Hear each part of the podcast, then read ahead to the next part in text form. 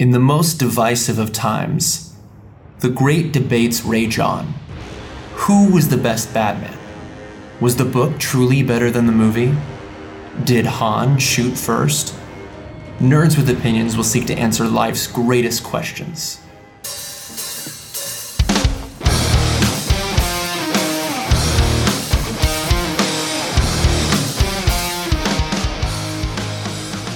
Hello there, fellow nerds. You are listening to Nerds with Opinions episode number 71. As always, I'm your host, Matt Holman. Today on the podcast, I am joined by returning guests Cynthia Borges and Tony Williams, and we are doing a Marks with Opinions episode, and we are reviewing the last three WWE pay per views NXT TakeOver 30, SummerSlam, and Payback talking about wrestling today here on Nerds with Opinions.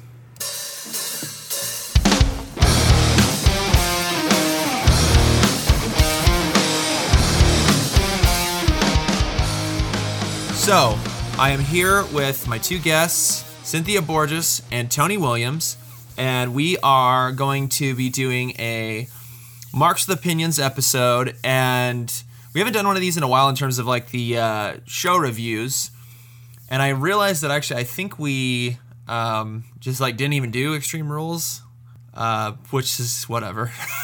but uh, but WWE had three pay per views, two weekends. There was NXT Takeover 30, SummerSlam, and then Payback. So we're gonna try to like bust all those out in a relatively not super long episode. So let's get right to it and start with Takeover 30. And in the pre show match, Breezango defeated Oney Lorcan and Danny Burch and Legado del Fantasma to determine the number one contenders for the NXT Tag Team Championship. This was a really short match, right under seven minutes, but I think they did a good job with the time they were given. What do you guys think? I'm just super. St- I like missed most of it because I don't know what happened. Um, but I'm so stoked that Breezango got a title.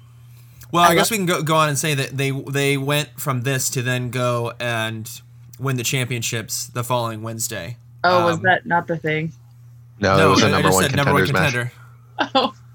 but uh, yeah, so different match. But but uh, yeah, so they went on, um, won the titles. But I think the matches as a as a whole was um, a little too short. You know, considering that they have a whole hour of pre-show, it's like mm, like let's give them like 15 minutes. Like you don't need to talk for more than 45, in my opinion. Yeah, but you're not wrong. That's like, just me. The one thing about the kickoff show is that you know you have like a good 45 minutes before you really need to watch because like you have one match on the kickoff show. Right. I feel like they uh, could have done more with that time, showcase more talent usually. So I have to say, uh, Legado del Fantasma, like when they first um, when they first got together, like and formed that faction, I was like, okay, like I know that those guys were like around before, but I I don't know, like I didn't really. I was like, all right, but now that they're like a group, they all dress the same and, and I, I, like I've been kind of like paying a little more attention. They're really good. Those mm-hmm. guys are really good in the ring. Uh, so I would love to see a continued thing with them in Breezango. Tony, did you get? Did you see this match? Yeah, we were watching it. We were saying that uh, Fandango sh- should win it because of like they posted about after they won the titles that it's been what 3,000, 3,400 days since joining and they've never won a title. And it's well, just then like, Dango, he he's he said that he'd been in WWE for 13 years, and that was his first title, and that blew my mind. And I'm like, okay, that that jives, but that's atrocious. so right? he had to be in FCW for like five years before he came up to the main roster. Then because he, I remember his first Mania. I think that's what he means that he was contracted by yeah. WWE for 13 years. But his first Mania, he beat Jericho clean.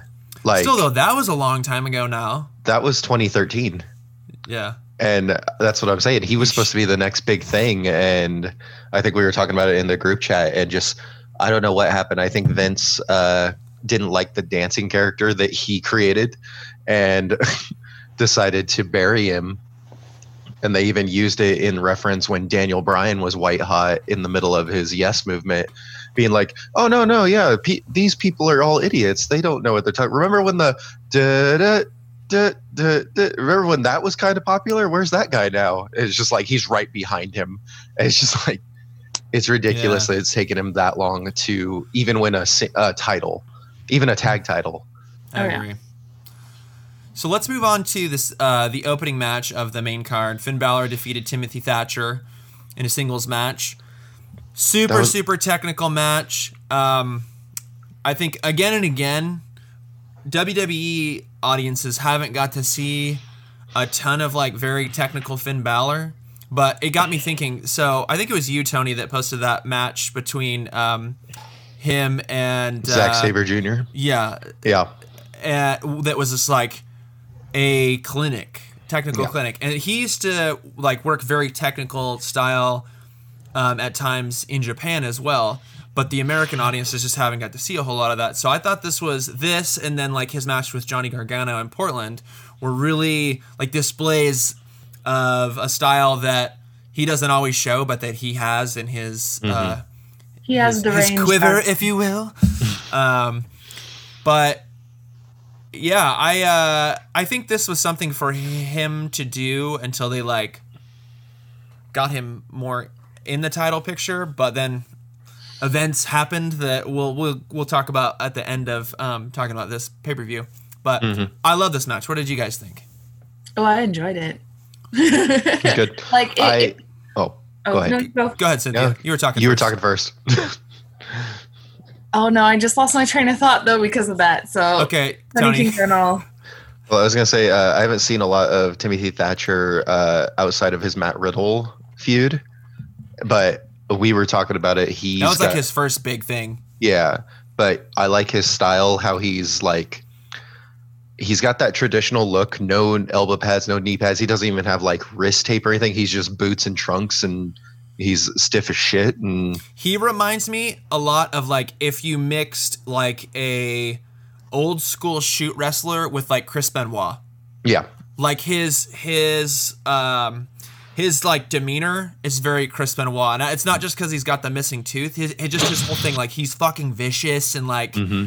and his like he's got a lot of intensity. Um, no, I think he has the potential of getting up to that main roster level like quicker than most. Yeah, he's very, very good. I, I think he's got a good, very simple but good character. he well. is who I would choose to go. Uh, not to jump ahead, but he's who I'd go against Damian Priest moving forward. Ooh, I like that. That's good booking. Okay, Cynthia, do you have your thoughts together? Yeah. So, like as previously stated on many a podcast, like I'm not usually into the technical thing, though. To be fair, once again, that one Zack Sabre Jr. match is a complete boner worthy thing that I didn't know I could pop. Um, but like we just, we've known you can pop it for Finn. Well, like, um, okay, get back on track. Thank you. um, like, so I'm not really into technical thing, but there's something like, and I don't want to like this is probably going to sound insulting, but there's something like dirty, you know, just like rough with Timothy Thatcher, which is like I feel like the character thing about even though it's like very technical and stuff, it just Do you mean he's rough around the edges, like kind of yeah. gritty? Yes, not, thank you. it's gritty, not cutter. dirty. And like it, I feel like it gives more like of an intensity to like his technical thing that like there's more realism to it because it looks yeah. more like a real fight. He yeah. looks like a rabid badger. And and uh, the fact that like Finn does get the chance to show off his more technical skills, where he's been more like previously is more uh, stuff off the ropes and doing that stuff instead of just like straight up fighting. What? What are you guys laughing at?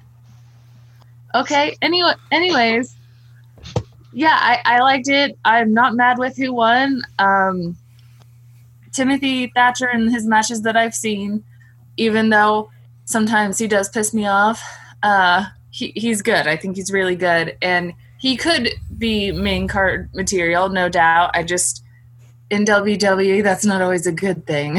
Right. Stay in uh, NXT. So I tried. I like so Tony said something that sort of made me laugh, and I was trying not to interrupt you uh, because when you said he's like a a, a rabid badger, that's like it that pairs to what I, my comparison of Chris Benoit because he's the rabid Wolverine, yeah. but the yeah. rabid badger is like the shittier version of the rabid Wolverine nickname. Yeah. Oh, okay.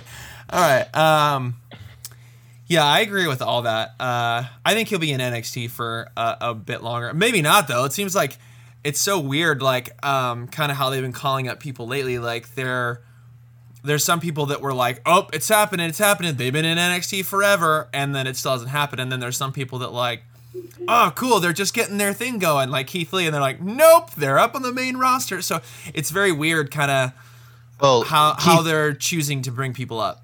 Keith Lee's situation is, I believe, uh, they don't have any uh, big baby faces or decent baby faces, so they needed that guy. Um, it was supposed to be Braun, but then look what they're doing with that, and apparently now it's going to be the Fiend. But you need that quote unquote believable good guy, like. But the, but but but but okay, hold on. Keith Lee's on a different show from all those guys, though. Yeah. So I don't get I don't get the comparison. It's still it's still like that's if anything that's more proving my point because I can't think of well I guess you got Drew but that's it. You can't have one guy carry a show. Yeah. They try. Um, but like at the same time what bugs me is that like I mean like it's totally cool that he called got caught up that they're like doing good things with him but at the same time like he he was just at the start of his title run on NXT. Like yeah, what the yeah. hell, bro? Well, you know, it, it's there's some people that like they push them really hard in NXT and then they called them up before they even got a title run. I think of like EC3 was an example or of Bianca that. Belair. Yeah. Um, so I, oh, the one thing I do understand because I, I heard this in an interview with Triple H that even though he has a the most control over NXT when it comes to calling people up, he has to just comply. Like if Vince wants to, you know, wipe out the whole roster, he can because like he technically owns these people's contracts. That sucks. So um, I think that you know, regardless of whether or not they were gonna do more with Keith in um, in NXT, which we're jumping super far ahead, but uh, it, it doesn't matter because they have no control over it. So mm-hmm. um, let's move on to the next match the the human car crash that was the ladder match for the vacant NXT North American title. Damian Priest defeated Bronson Reed, Cameron Grimes, Johnny Gargano, and Velveteen Dream. I'd like to start off with saying I think this was like a coming out party for some of these cats that yeah. weren't as well known, um, namely Bronson Reed and Cameron Grimes.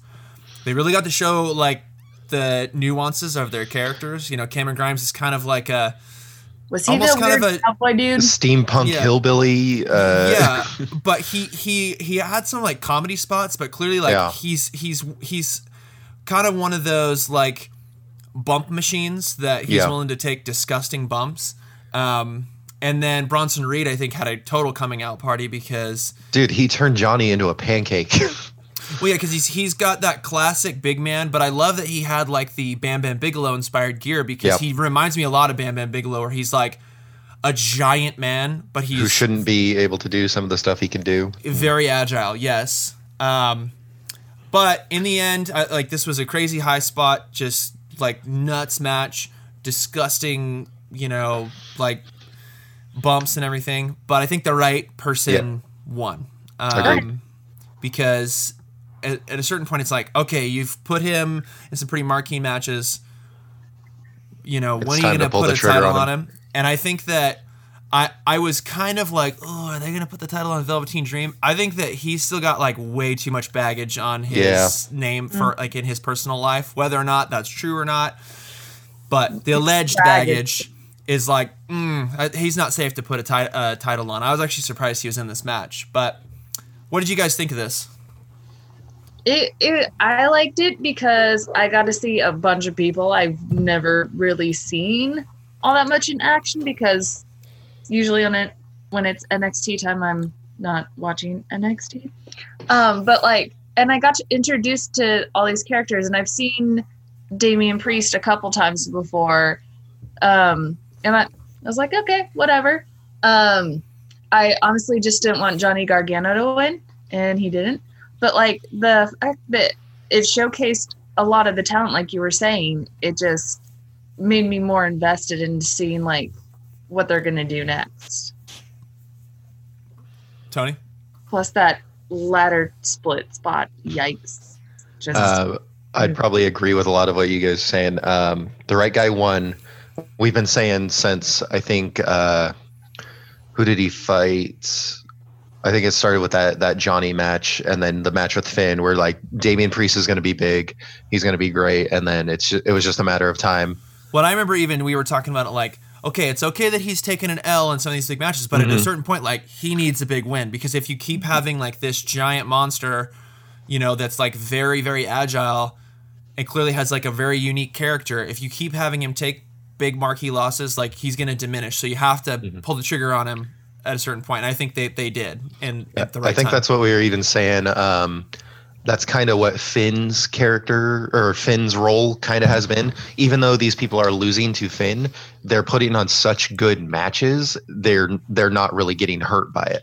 That's and then this point. is even this is even proof of it because uh, Priest lost his match against Finn uh, in your house. He took that nasty yeah. stair bump, and then now he's North American champion. And then I I agree with the. Uh, I literally just forgot his name. Bronson. Yeah, Bronson Reed. Yeah, yeah, he's going to be big. He's going to be a, a, another a good uh, big man character following Keith Lee's role.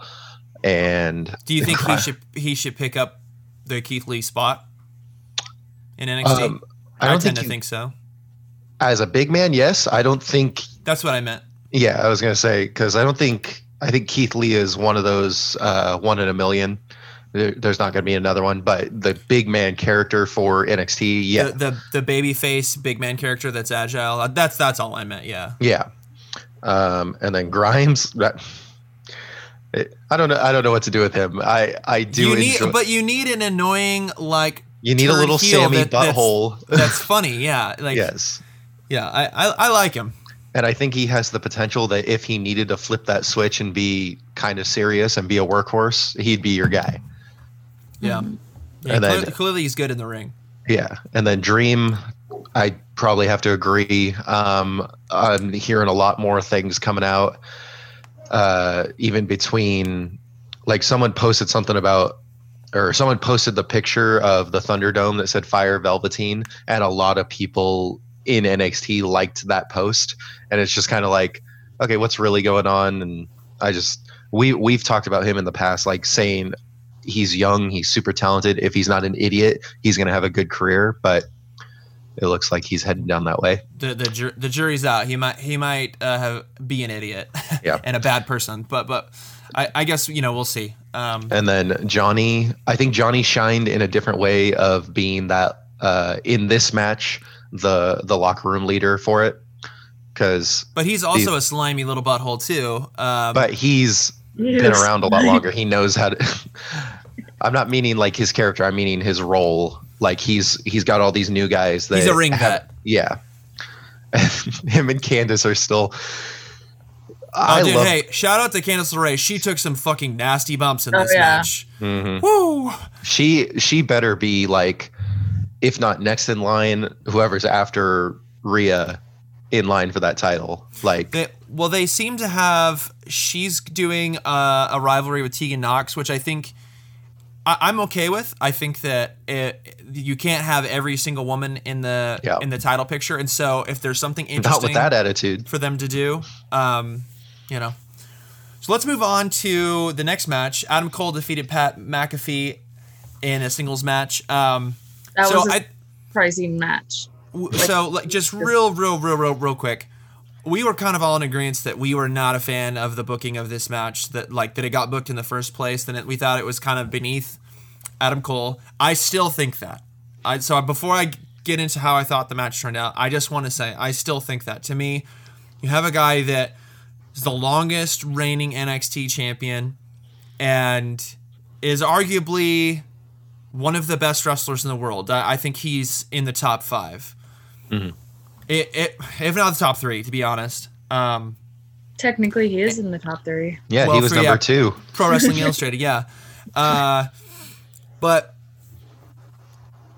I, uh, I don't know. I'm not a fan of the like the celebrities coming in and like you know doing these kind of one-off like stupid and, rivalries. Unless it's Stephen Amell. Yeah, yeah, but but he's not going after the top guy when he's yeah. wrestled, so that's a, I think that's a part of it. Um, but honestly, so, with Pat McAfee, I don't think he could have done that good with not the top guy. That's a good point. Yeah. So, anyways, so that's all I wanted to say about that. So let's just talk about the match because I think enough's been said about that. You know, celebrities don't necessarily belong in the ring, and that this was kind of um, dumb booking. I thought this was going to be a terrible match. Yep, I'm not. I did too. Uh, I, I think it. O- I think uh, everybody can agree that it over delivered. Oh yeah, definitely.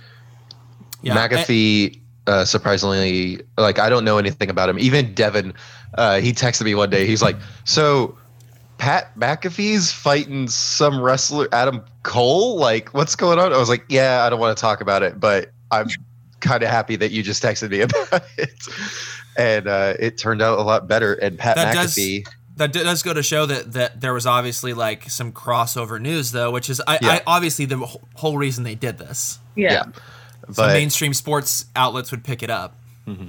McAfee, I don't know anything about. I don't even know what team he was the kicker for. The Colts. But Oh, okay. I just but, recently found out he had to do with football. So, because yeah. whenever I hear McAfee, I think of the antivirus software. Adam Cole's fighting a software program. I don't know. no, he he played the heel character very well. He like he uh, started with the whole like, no, I didn't do anything wrong, and then when he was like, flipped that switch, he like full throttled into it and it was like, no, I'm a piece of shit. And, and so I was saying that all along, like even though I would bitch about it, I, I, I you know, I kept saying in terms of character and promos, mm-hmm. he's there.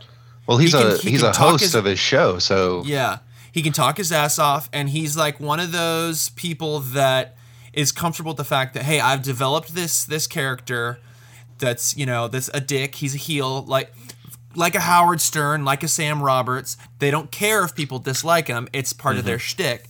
And so that lent itself really well to being a wrestling heel. Um, so in that regard, yes, I, I totally agree with you. Yeah, and then like when they're like, "Oh, he's putting an effort," I'm just like, "Is he though, or are you just uh like, is your video editing really good?" And then he surprised us with like those couple of actual like really cool spots. What was it like off the ropes or some shit like that? Well, yeah, even, like, even his like chain expect, wrestling was pretty sound though too. Yeah, mm-hmm. I did not expect like him putting that much effort into it, and I'm honestly glad he did.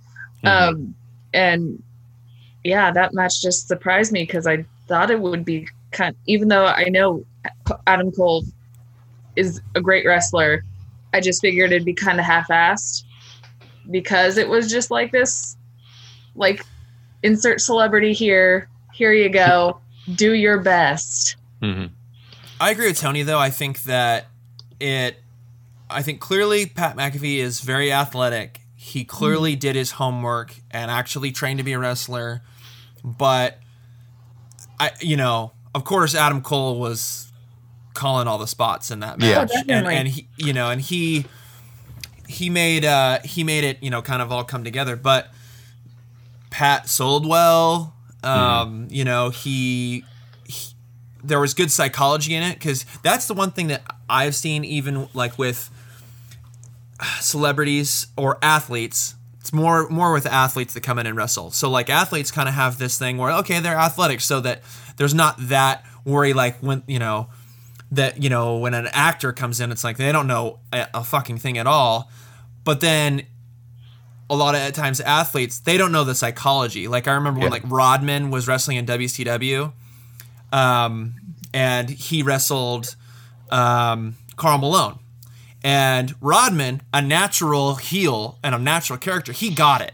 But then Malone, he he didn't really have that thing that Rodman had, um, and so. You, Pat McAfee could could have easily been that, but he clearly got the the psychology of wrestling, you mm-hmm. know and knew when to when to take do heat, certain knew, things. Knew when to uh, you know sell like so he he knew he knew that stuff, which is good.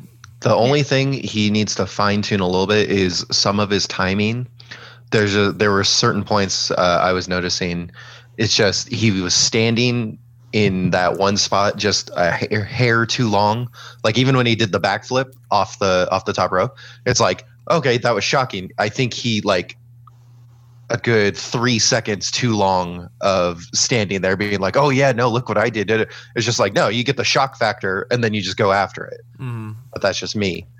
Um, but it also comes down to that ring psychology with timing, when to do things at certain times. This is why you cringe here. This is why you don't why you oversell here. Well, yeah, but, but, like, and I totally understand it, and I I agree to some of that. But at the same time, considering as far as I know, that's his first wrestling mm-hmm. match. Mm-hmm. That's not bad. No, that's what I'm saying. If you if you Certainly. clean up his edges a little bit, fine tune it, I think he could legitimately be a decent wrestler. Not like a fucking main event or anything like that. I don't think he's going to be though. No, and that's, that's why I don't like celebrity stuff because yeah. I'm I'm almost certain that this will be a one-off or maybe like a couple time thing, but I don't think this yeah. is a new career path for him. No, which I mean, which is, why why would it be? He doesn't need you, to. Yeah, why would you beat the shit out of your body when you got a good thing going on? This all yeah. this did was like give him more. Um, it got him more views on his show because of exactly. Adam Cole blowing up. It got, and he probably got a fat payday. Yep. So he said if he decided to join WWE, he'd have to stop doing that. So.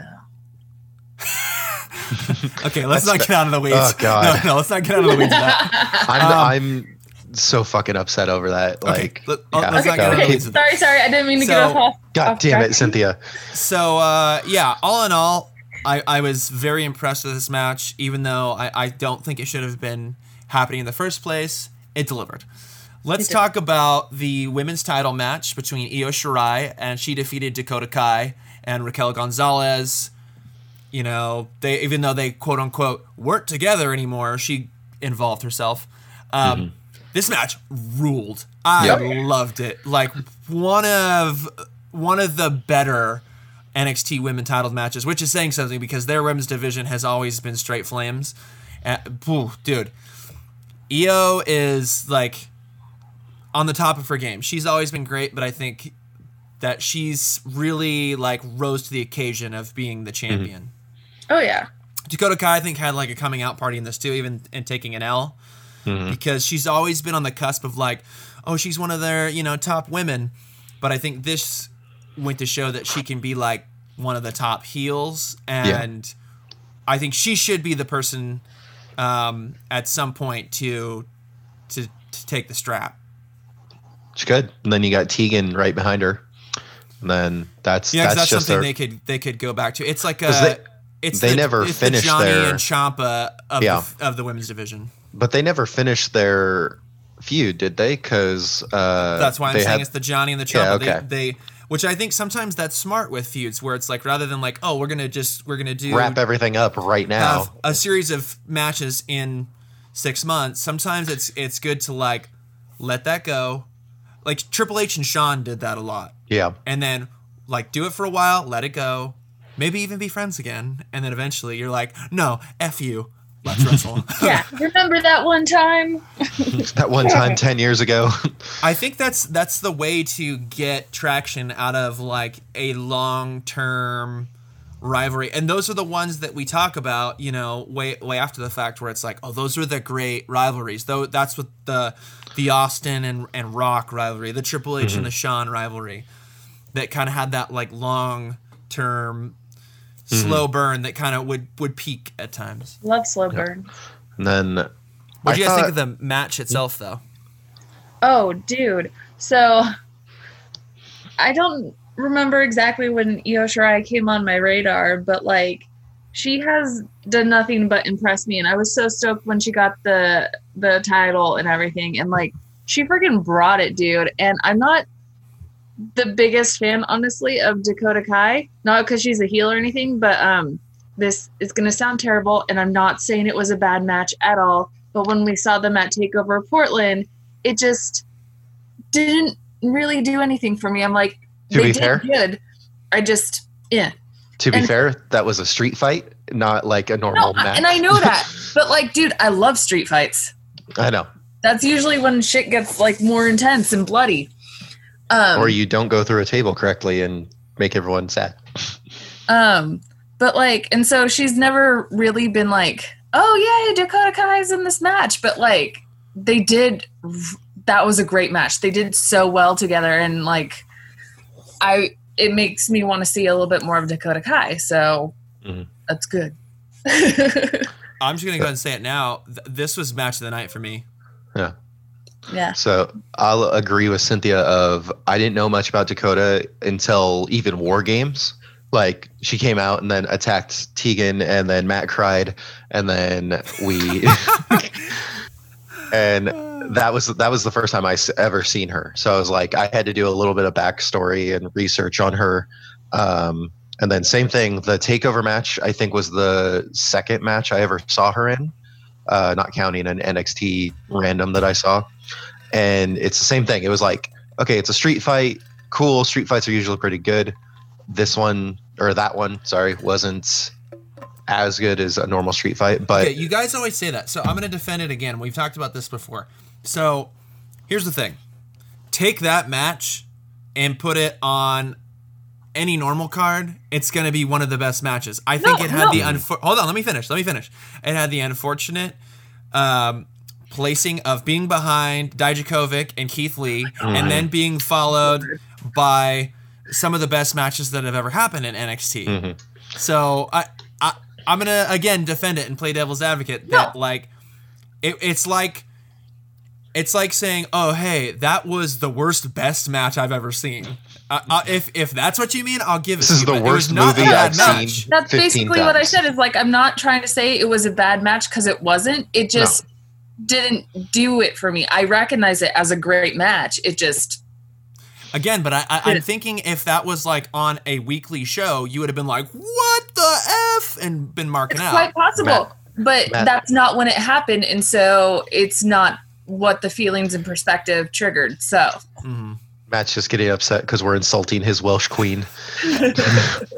He's like, how, how as I've got the Welsh flag in the background behind me. no, I'm not, I'm not taking anything away from that match. It's just uh, that being the second Dakota Kai match I've ever seen. I've, you know me, I've gone from like I used to like my matches the way Cynthia does of like, oh, bloody, better, better, blah blah blah. I've transitioned into I like wrestling matches, like technical matches, a little bit yeah. more because mm-hmm. and this one with Io was phenomenal. I loved it. Yeah. And well, I think as she goes, I think the other thing w- with her as she goes along, like when she was a babyface, I think she was just kind of like she was there. Yeah. And as they've grown her into a monster heel, now like she's dude, m- she's much more she's featured more prominently, but I think it's because like she's got a louder character. So mm-hmm. far, all the women in NXT, excluding Nox, I think shine more as a heel.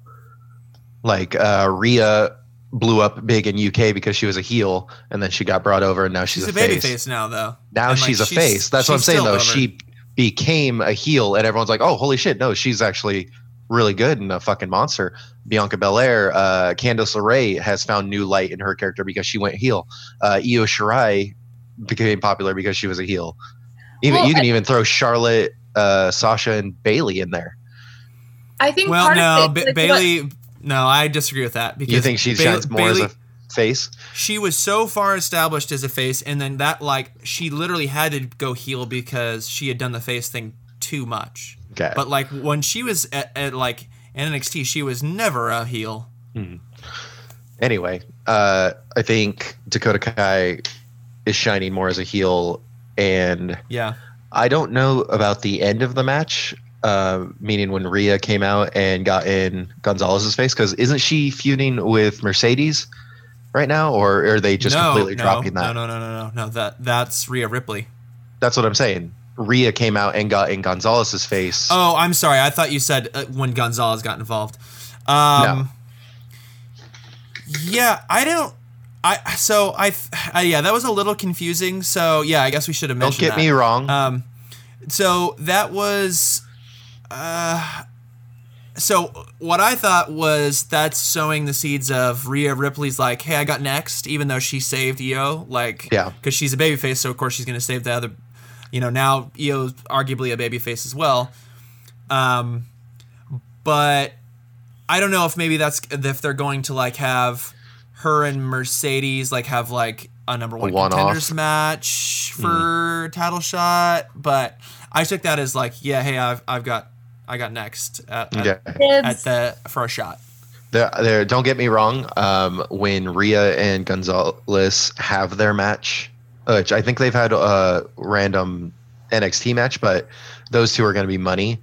And there was a split second when they were standing face to face. I thought Rhea was going to turn heel and attack Io and uh, team with Gonzalez again, which wouldn't be bad either. Hmm. you don't know. Uh, yeah, I, yeah, I wasn't quite sure. Maybe it wasn't that she was calling next. Maybe they are trying to sow the seeds of like, mm. you know, like the biggest baddest women sort of match. I, I don't know. It was a little confusing, but um, Rhea being involved, I didn't necessarily dislike it. Mm-hmm. Let's talk about the main event. Uh, Karrion Kross defeated Keith Lee for the NXT title. We kind of jumped ahead and already talked about how Keith Lee moved up after this. So they all the seeds were sown for this well well before this. It was very clear that they were they had they strapped a rocket to Karrion Kross, and they mm-hmm. were going to push him as the top guy. It should be noted uh, that of course now he has vacated the title because he separated his separated shoulder in this shoulder. match. Which hey, I, didn't even notice. Credit that, like, so this was uh, a almost a 22 minute match. The guy worked hurt the whole time. What did he do it right? Did he do it right within the first like five ten minutes of it? I don't know, but I mean, he at least worked part of the match with the messed up yeah. shoulder because he finished it. Yeah. Um, but I uh, I really liked this match. I thought that it showcased both these guys well. I my only problem was the finish. I think that Keith mm-hmm. should have passed out rather than yep. tapped out. Um, you just have him kick out of that avalanche. Uh, what is Karrion's? What is that suplex he does? Uh, avalanche side suplex. Yeah. So have him kick out of that and then just strap on his lock and then that that's all you needed to do. And then have Keith pass out. Yeah, I, I think it would have been better if he passed out and but and like I have no problem with You hear that, Keith? You should have got brain but damage. So God okay, so yeah, I, I am actually I'm messing this up. So he did he didn't finish him that way. So he he nearly made him pass out, but then they did uh, the top rope side suplex, um, which he calls the Doomsday Saito, um, from the top rope, and then he pinned him. Um, which I suppose you know if uh, I don't know. I guess now that I'm looking back at that in hindsight, like maybe that wasn't terrible, but um well like like it was a really great match. I like my only qualm is that like the title reign with Keith Lee is like they made a big whole thing where he was double champ and then he dropped one and then he had a short reign with this one and it just feels super rushed and just ugh, just there's a okay. So behind me. the scenes, though, you got to think there's a very high probability that maybe they set that up, and that Vince goes, "Actually, we're gonna bring that guy up," and so then they probably had to go. Well, I mean, he's got to drop the title. I, yeah, I, I understand. I don't that. know if that happened, but there, I, I'd venture a guess. There's a pretty high chance that that was just kind of plopped down in Triple H and Shawn Michaels' lap. I, I think like I know there's a huge chance of that. I'm I'm not like ignorant of some of the decisions and stuff. It just that doesn't stop it from frustrating me. right. Um because like I think he still had a little more that he could have done in NXT before the immediate call up.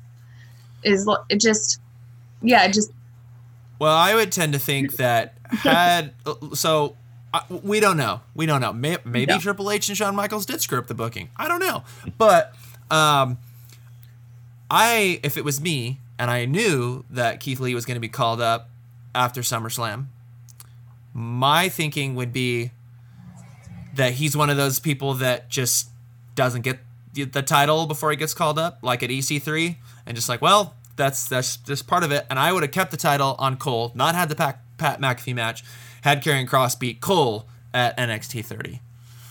Um, uh, because I think they kind of like they ended in a historic reign for a thing that didn't, didn't really end, end up ma- mattering. Yeah. And like yeah. it just like takes see that's part of my frustration is that like Cole had this great legacy thing going on with how long he had the belt and his great championship reign. And then like with how short all of Keith's like reigns were and like just dropping the title. So other people which is good you I don't think you should have all the titles on one person.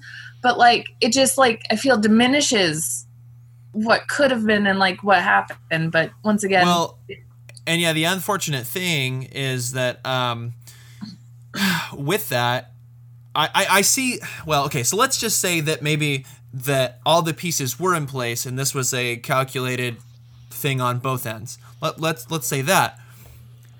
I can see that like okay, so Keith Lee is the guy that ended this historic reign. And to put over the guy that's to beat Keith Lee even more, we're to just bam, bam.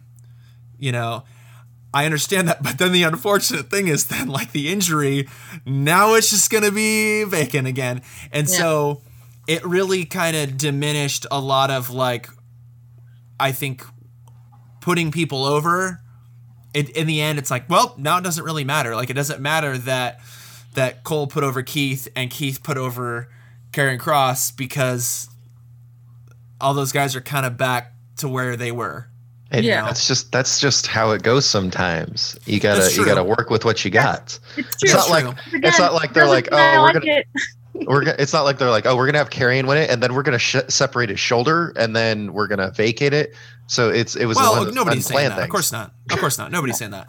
But I, I feel awful for him though because it's very yeah. reminiscent to Finn Balor's Finn. situation when he got his first Universal title. Mm-hmm. Like that's that sucks so bad, dude. Because especially when you have all the momentum. Because I think in the back of your mind, he's probably safer in NXT, but you got to think like about every time that's happened to another person. Then usually they never get that momentum back. So you're yeah. probably like, oh no. So I want to I want to defend the the Keith Lee short title reign. Uh, Keith Lee has had the North American title at that point for he won it in December, right? January. He won it in early January. Okay, so he's had yeah, it because for, he beat he beat Roddy because that was kind of like the the, the initial like oh the prophecy that was the, it's going, that was the start that, according to Matt to the end of the world and it's just, Okay, I don't want to get into my theory, but I have a very sound theory that the prophecy was the only thing that was holding up our very society together. Anyway, that's a whole uh, nother podcast episode in itself. So you have Keith Lee, who held the North American title for eight months and defended it regularly, fighting champion, blah, blah, blah. Uh, during that time, you have Adam Cole kind of making the NXT title more established than it already was with his over a year long or how how long was it? 300 How many days did Adam Cole? Like okay, so let me look, look it up. I know it was over 400 though. I want to say it was like 430 some odd. Let let's look. Um let's get on his 403 days. Okay. So that title is now on, more more established than it already was. And you're putting it onto a guy who is already established. Like I don't think I don't think it diminishes anything.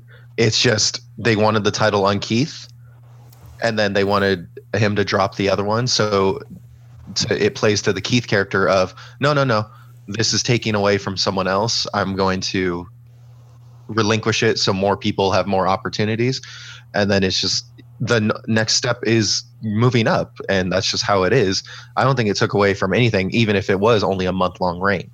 It's not like it's like, oh, Keith Lee sucks now or something like no, that. No. It's, oh, nobody no. said that. That definitely no one said that. It's more just like I feel like there's more. It doesn't make that, that title worth happened. any less, though.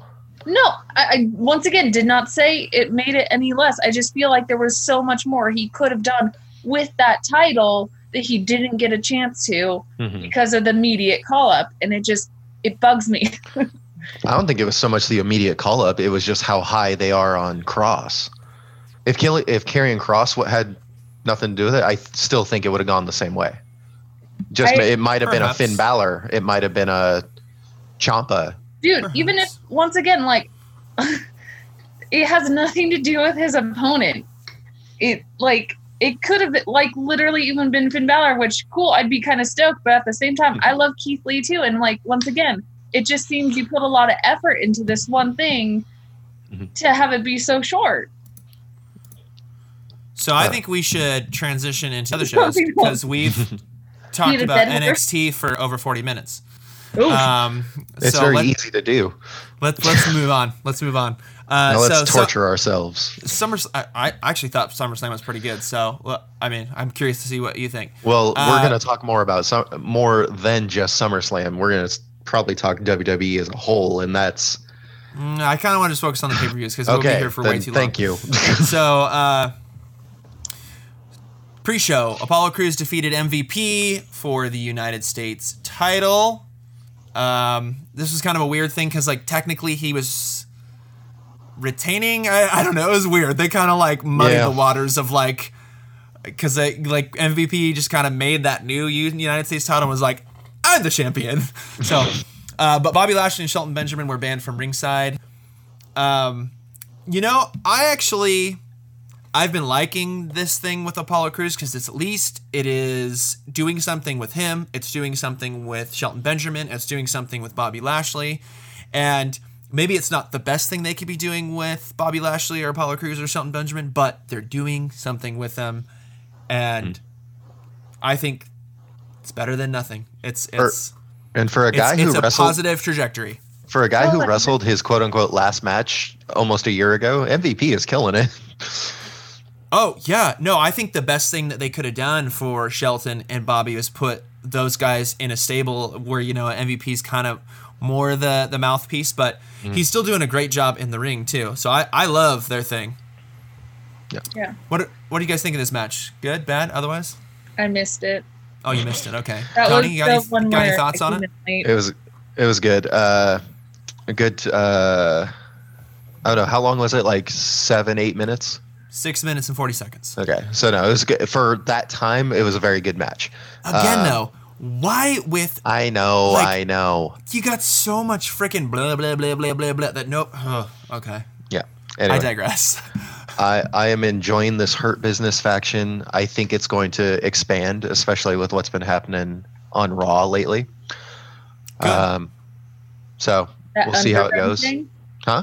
Is it the underground thing that you're talking about? No. Uh, oh, MVP God. lost to Cedric Alexander, but he like he lost to a with a roll up, and it they weirdly were like looking at each other, and MVP was like weirdly smiling at him, like you're my next guy. You're I'm gonna I'm gonna get you. Oh, I think they should. I think yeah. they should. I, so then he's you've got one. like you've got a cruiserweight with like the the heavyweights. I I, I think that'd be and as much as a they, good a good addition. I would love to see honestly. I would love to see them have like bring up a woman. Um, you know, if because I mean, let's be honest, like they're not really. They're kind of just half-ass leaning into like Bianca Belair being in a a, a stable with Street Profits, and like they're just doing weird stuff with Street Profits already. So it's like if they're not going to go all in with either her just being her own person or being with Street Profits, like put her with a badass heel group. Like I don't. Yeah. This is just my thought. And I'm really high on like women in factions because they don't do it enough. So as much as MVP didn't want a new nation of domination, it's it's leaning more towards that. But I think his what his way of I, saying, I don't think it is though because it's it's not militant. No, that's that's exactly what I was about to say. I don't think it is, but it's in the same like category of just like a badass group of dominant people. Mm-hmm. So should be good. Yeah. So I, part of me, I was really high on the whole like, yes, bring back the nation. But then if they're, I think in the end, it's better if they're creating new something things new. to get over rather than yeah. rehashing the past. Riding because, the coattails of. Because rehashing the past can be cool if done right, but then it could also just be like, you know, oh, when they rebooted NWO, like that nobody cared. That's I was lame. Someone so. posted a Photoshop photo of uh, it was when John Cena was in the Firefly Funhouse and he was wearing the NWO shirt and had the title, but they cropped Becky Lynch, Samoa Joe, and Kevin Owens in it with two, and I almost went like, I would actually be kind of okay with that.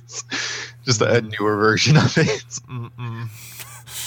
All right, so let's talk about the opening match. Um, so I should note that Asuka had two matches at this show. She's and badass, and I love her. Sorry. So hey, I I love the booking that they're doing with Bayley, Sasha, and Asuka. Like all this was really really well oh, yeah. um, put together, and it played out the way that it should. Bayley uh, defeated Asuka, and not exactly so clean. But what's yeah. good about this is that you know obviously then it just it sowed all the seeds for what was going to happen later in the night and what was going to happen after this show. Uh, hey, and also I think if anything it just asserts the fact that Asuka, I think her and Charlotte are the two greatest women in ring performers of all time, and I you know then like Bayley and Sasha are right in there with just like the greatest women wrestlers of all time. It, dude, you cannot have bad matches with any these of these four. women, any any combination. Um, and I, I just think it also just goes to show Asuka's greatness that she could work two very different t- style of matches with two very different outcomes in one night mm-hmm. and have them both just be absolute fire. Yeah. So I, I loved this match. I was so worried that she was legitimately hurt though, but she just sold like Dolph Ziggler and was amazing uh, at it. Yeah. What do you think of this match, Cynthia? I didn't get a chance to see this one either. What? Yeah, dude, Why didn't she didn't go back and rewatch it. I was gonna do that this morning, but like because of all the shenanigans that I saw that happened on SmackDown, I was like, okay, I'll watch this first, and then I should have time. But um, I was smelly, so I took a shower. Oh well, yeah. Well, thank you. Can't be smelly. couldn't have you smelly on the podcast. I mean, like you can't smell o- me over Zoom. different places, but no, like we'd be able to. yeah. So you know, and obviously there was like there was a disconnect between the communication with Bayley and Sasha. So in this one, which then played into the the last one. So it was like, oh, dude, just picture perfect Very good. booking. Picture perfect booking. Let's move on to the next match. Uh, Street Profits defeated Andrade and Angel Garza. This is another one where there's like a lot of um, they're sowing so much discon- you know discontent in the Andrade and Angel Garza Zelina Vega camp. Which um, I think is the, really the dumb because they're so young. So, the poisoning thing is so stupid though. Like the the the heat that they it's like it's beneath the street profits, it's beneath it's beneath everybody. Yeah. Um and Zelina Vega like she's such a good heel manager and she can also wrestle like are you gonna reduce her to like, oh, I'm gonna poison someone's drink? like it's like what like what is this fucking Rocky and Bullwinkle? Like come on. Uh, Tom and Jerry, sir. Like yeah, uh, it's it's cartoony. It's dumb. Uh, this match I thought was was. Are solid. you saying that pro wrestling is nothing like a cartoon? hey, sometimes I, I, like the cartoony. We stuff, have a like man who was brought like, back from the dead by a bolt of lightning, and a man who took John Cena into his mind and fought him. yeah. Uh, you know, I, I don't know. There, there's you know, just, there's, classic cartoony stuff, not poisoning. there's there's certain lines. I don't know. Uh, I thought this match was solid. I, I don't think it was like a world beater, but um, I think Montez all these, Ford protect him at all costs. Hey, the the jump in the air 180 uh, frog splash is a sick finish. He, he, doesn't do that very regularly, or at least I haven't seen him do the 180 part of it very often. But that's yeah, he's so lengthy, dude. It's he's got hops too. My yeah. gosh, he gets so high in the air. Uh, but yeah, I thought this was you know like a real just solid match. Um, I think it's I still think it's way too early to break up Angel and Andrade because yeah, it's they were doing so well, and then uh, the whole Austin Theory thing when that fell through, and then he goes over to Seth. But I think now that's done. He's back in yeah, NXT. they need to they need to stop trying to break them up. Give them time. Just give them a little bit of time. They're because then the like, breakup will mean more. Because yeah, clearly the, the, they want Angel Garza to to be elevated off of that. They, and, hey, will ne- yeah. I, I I think that clearly, you know, I, I think he does have a little more to his character. So I, he, I think, is the natural jump off. But it's going to mm-hmm. mean more if they put more time into them being a unit. Yeah, they won't be able to touch the Festival of Friendship, but think of that. Like that that was a long drawn out like you knew it was coming, but you didn't know when and then when it happened you were like, "Oh my god." But that's because yeah. you gave it time, you fucks. Well, you know, and it's interesting because uh, like there there can't the, WWE creative do have the capacity to put invest time into a storyline because I think Bayley and Sasha is a perfect example of that. Every time we thought it's happening, they're turning on each other. They they they didn't do it. They didn't fully do it. And so like, hey, it's like the most longest running like storyline that they have right now, and uh, I think one of the more su- successful ones. Anyways, let's move on. Uh, Mandy Rose defeated Sonya Deville in a no disqualification loser leaves WWE match. So, obviously, the real life events of Sonya Deville ha- uh, almost being uh, kidnapped by a crazy person very much affected the how this match turned out um, because it was supposed to be a hair versus hair match, which I think mm. arguably would have been better. Um, and this was a way to have Sonya be written off TV. The unfortunate thing is, I think this match was a stink fest. Yeah. it, it, really did not deliver. It was like sloppy. There was a lot of botch spots in it, and it was extremely underwhelming. Yeah, which is unfortunate because this was a great storyline. I thought. Agreed. The, do you think that it would have been a sloppy match regardless of it, the stipulation, or do you think that the hair versus hair thing would have? I think the hair versus ma- hair thing would have been it. better, mm-hmm. um, because then you could have more of that Sonya Mandy rivalry, which I've come to really like. Whereas this one just, sadly, because of what happened to her in real life, it got cut short. And I'm glad mm-hmm. she's fine. Obviously, it just think it would have been better the other way around. Yeah. I think the unfortunate thing with this though is like I th- I have to believe that this was kind of intended to be the jumping off point for Mandy Rose to be a top female it, eh, like and yeah I I I think she she, she had a bad showing. I, I think she's way better than this, but she had a real bad showing, and it's, it's yeah. unfortunate that it was like the second biggest show of the year. Yep. Because uh, she even like she kind of even it showed on her face at the end that like she looked like she was like oh boy. Yep. I think the well obviously the real life situation played a factor in it as well because i don't know if you guys read mandy was there uh, with sonya when that guy was in her house. Oh, like they were together. Yeah. i did not know that. So i'm assuming they they were just mentally not 100% there obviously and it's just it's something it's one of those things you can't you can't fault them because they're both very good and they've yeah. been together long enough that they should know each other so well.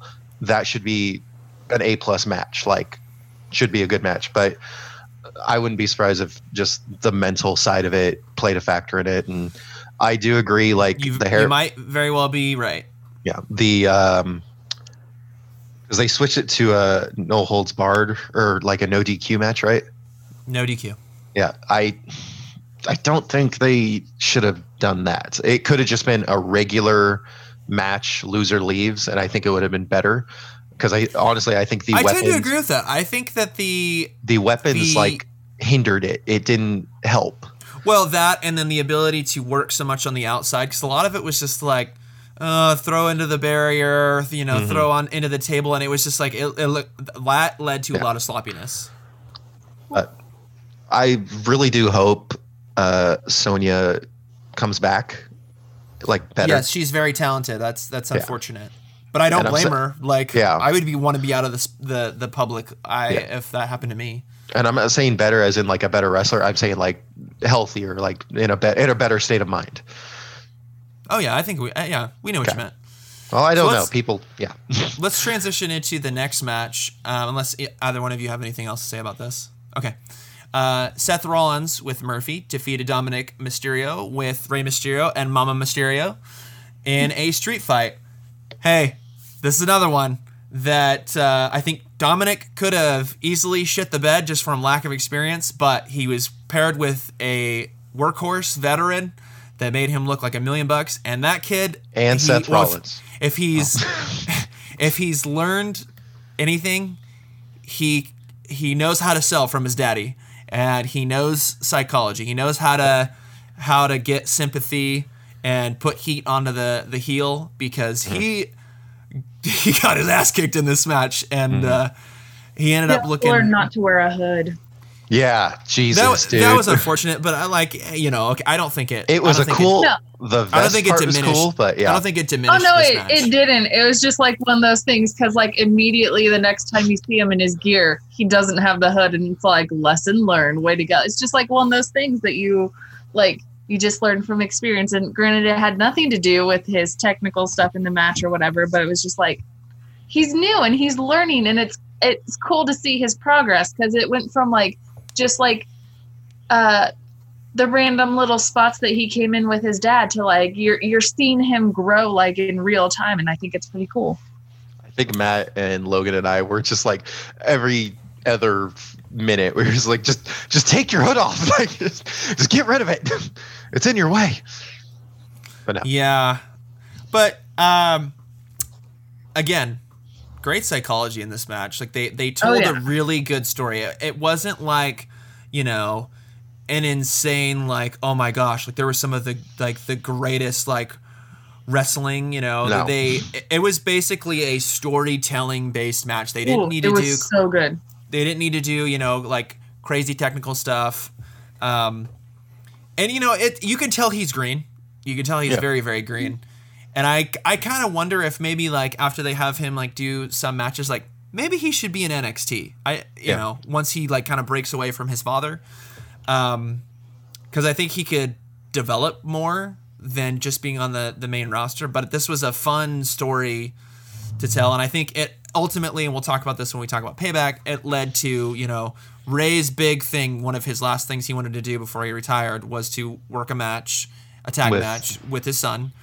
Mm-hmm. And so that that checked that box and like, hey, I mean, that's only happened a few times. You know, I could think mm-hmm. of like the Rhodes They they had a match the Ortons with, with Dusty. The, but it like it's hasn't happened a lot. You no. know, I mean, like even with, with, like more recently, Ric Flair. I mean, he's way too old to do a tag yeah. match with Charlotte. So you don't. That's not going to happen super often. So it was cool. Mm-hmm. Yeah. I think he's another one. He's he's good now. He's going to be great once he uh, fine tunes. Yeah. He just keep doing what he's doing. I think he's going to be fine, but I do agree. Uh, maybe send him down to NXT. Uh, let him work with people down there. Yeah. Him and I think him and Johnny could tear it up very easily. Mm-hmm. And then that would be another person to learn from.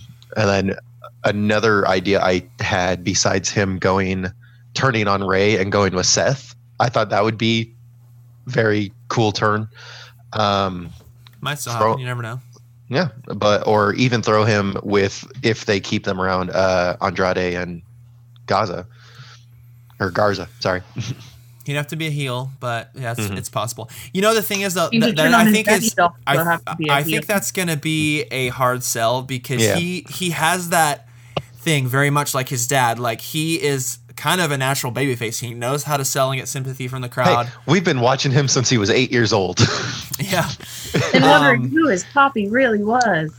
I shout out to Seth Rollins. I think you know he's had his his ups and downs like since he his last babyface run, uh, which kind of ended a little disappointing, and then he had a hard time I think getting off the ground as a heel but whoa, he's a glorious piece of shit now. Wear, wearing yeah. Rey Mysterio's gear from Halloween Havoc. Oh, what a dick. He's he's whew. yeah. He's killing the he, heel game. Well, I've I've been saying for a long time I love Seth Rollins as a heel. His 2015 run as heel was great, but this is this is that that that next level. Like he's such a uh yeah, he's just such a piece of shit, and I love it. I don't know if I want him to go back to being face anytime soon. I don't. I don't want him. Like, yeah, yeah I, I think there's there's more traction. Yeah. To to get out of that. I think like one of the better parts about this run as hit as the Monday Night Messiah with his whole heel thing is that like he truly like and it's the it always works best when you have villains like this who really believe that they're the hero and he does. Yes. He thinks he's like the Messiah. He's like he's I, sa- I'm the savior. right. It's okay. I've got you guys. And so he's all like everything he's doing he thinks is for the greater good when really he's like setting the world on yep. fire and it's well, it's just so. What what is interesting about this character is because when it first it first popped off, I thought, oh, this is them rehashing the straight edge society that CM Punk did because he had a very like. Messiah, uh, like savior, self righteous, like Christ like uh, character, and but it almost looked like that was too. that was more extreme and more militant and mm-hmm. less um, less over the top. And I think that Seth taking it in a sometimes over the top fashion is, but he's still he's still malicious. I think is a better thing. So it's not it's mm-hmm. different. It's not you know oh I'm I'm biting style from CM Punk mm-hmm. having already done something like this. It's it's it's different, and especially not you know having the straight edge thing um, be mm-hmm. a, a factor in it. And he's just like, hey, I'm just making everything better. I think it's a good a good yeah, wrinkle to it. And I think what works is that like right now because the world is so shitty, it works even better because he's all like, "Hey, I can make everything better," and it's just like, "No, you're just another piece of shit on this." You're just another itchy dude. butthole. Like, right. Let's talk about Asuka defeating Sasha Banks oh by God, submission so for the Raw Women's Title. And the, oh man, it was amazing. Like, masterful storytelling. This oh, match yeah. was absolutely fire and it it just told that perfect story of now Sasha doesn't have you know her title. And I we all called it we're like oh they're yeah. dropping those tag titles. They are dropping them tag titles. It's happening. And uh, I think Asuka is all the better for having gone through these matches. She didn't need to have okay. both belts. So I I loved it. And I again I already put over Asuka from her first match with Bayley. but the fact that she worked like two matches one night, they were both just absolutely great. She's amazing. This but, is definitely probably my favorite, honestly. I mm-hmm. adore match of the night Asuka. for you. And uh no, match it was just so good. Yeah, match of the night. Okay. And the the girl like these women are so good together. Like they yeah. they work well, and it just like and the storytelling's there. It just it was magical. Like and and extra like the fact that Asuka won. Like yeah, I uh at first I was I'm glad how this all turned out. At first when they had that kind of fuckery that like kind of weirdly made Sasha the champion, I was like, really? Yeah. Really? I, I was not happy about it because I thought, no. dude, we, no, we no. just got Asuka, like you know kind of getting that momentum again, and then you kill it. But I am very pleased with how all this turned out. I think everybody's oh, yeah. for the better with it. Yeah, because I was not happy when they did that to Asuka, and I was just like, what the hell? Because it seemed like this run, uh, she was actually gonna like have some longevity to the run, run and to be on top for a while unlike the last time when they kind of just and so like it really bugged me in the fact that this is where the story went and this is what's happening now. Like retroactively I'm okay. yeah. You know. It was a great match. I think it's gonna or well, it's already led to certain things, but for Asuka's next opponent, honestly, I would throw a heel Bianca Belair at her or I don't know her situation. Um, if Ember Moon could come back, that would be another one. I would. She's still on the mend. Okay. Okay. What was her injury? I don't remember.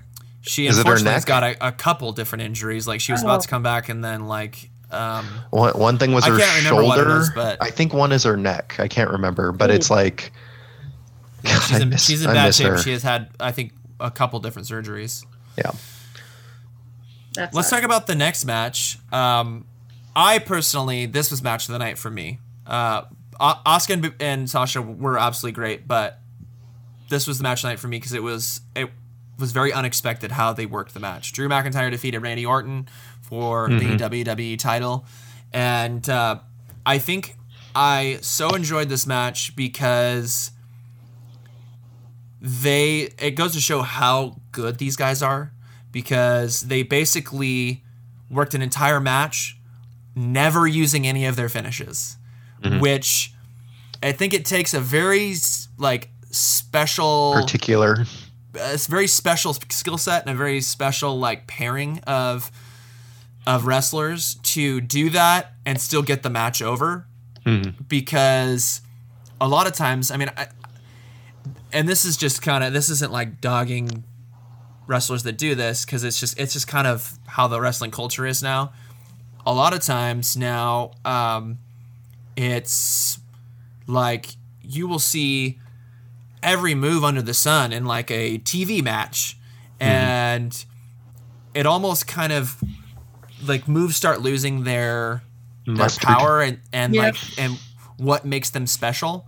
Um, when it just becomes kind of a spot fest. And as much as the false finish thing is like, hey, that is a good way to get people invested. If you can buck people's expectations and do a match without any finishes, and then people are invested because they're waiting, like, when's the RKO coming out? When is the Claymore coming out? And they never fucking happen. And you're like, oh, what? Like, I, dude, I was like, that suspended my disbelief more so than like you know a false finish. Um, mm-hmm. So in that regard, I loved this match because it just kind of showed how well these guys in ring work is and how well their psychology is. Mm-hmm. What did everybody else think? I liked it. Yeah, like I did notice the absence of finishers, but like it was not disappointing. Like, yeah, because usually you're like, oh, but I want to see your big finisher of whatever. Like, obviously the Claymore and both the RKO are just like devastating and awesome. I mean, you always want to see them, but the fact that you have this amazing match, and like you were saying, you never had it, but it was still an amazing match, goes to show you how great these wrestlers are, and it just, I I like their feud. It was good.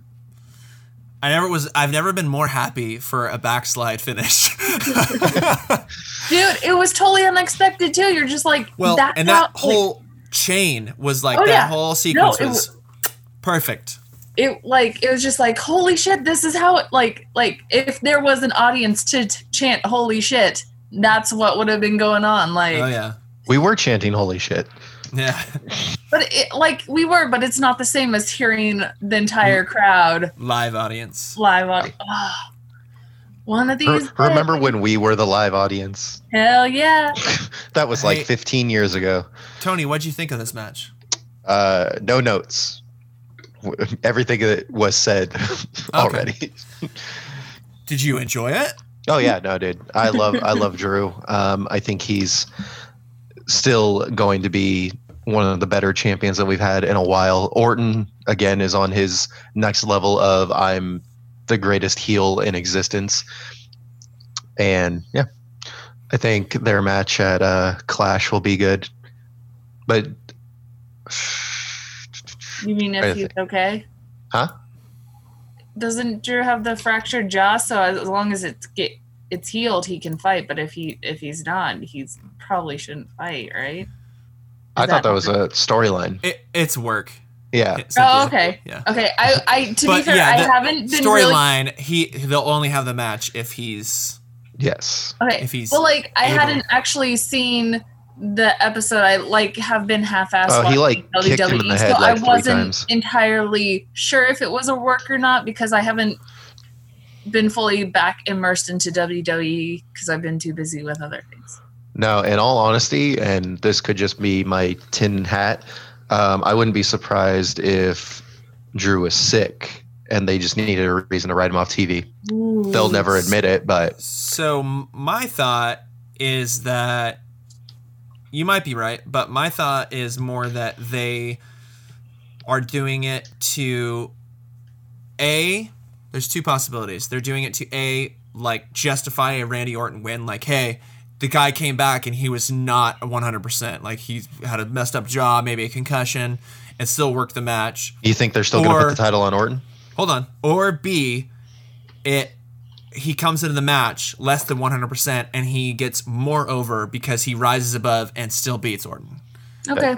So I, I, think it's I think it's 100% clearly like like uh 100% purely storyline, but that's just my opinion. I, I I don't know. You could very well be right and maybe maybe he is a little banged up or sick or something and then they're using that because they want to keep the title on him or something like that.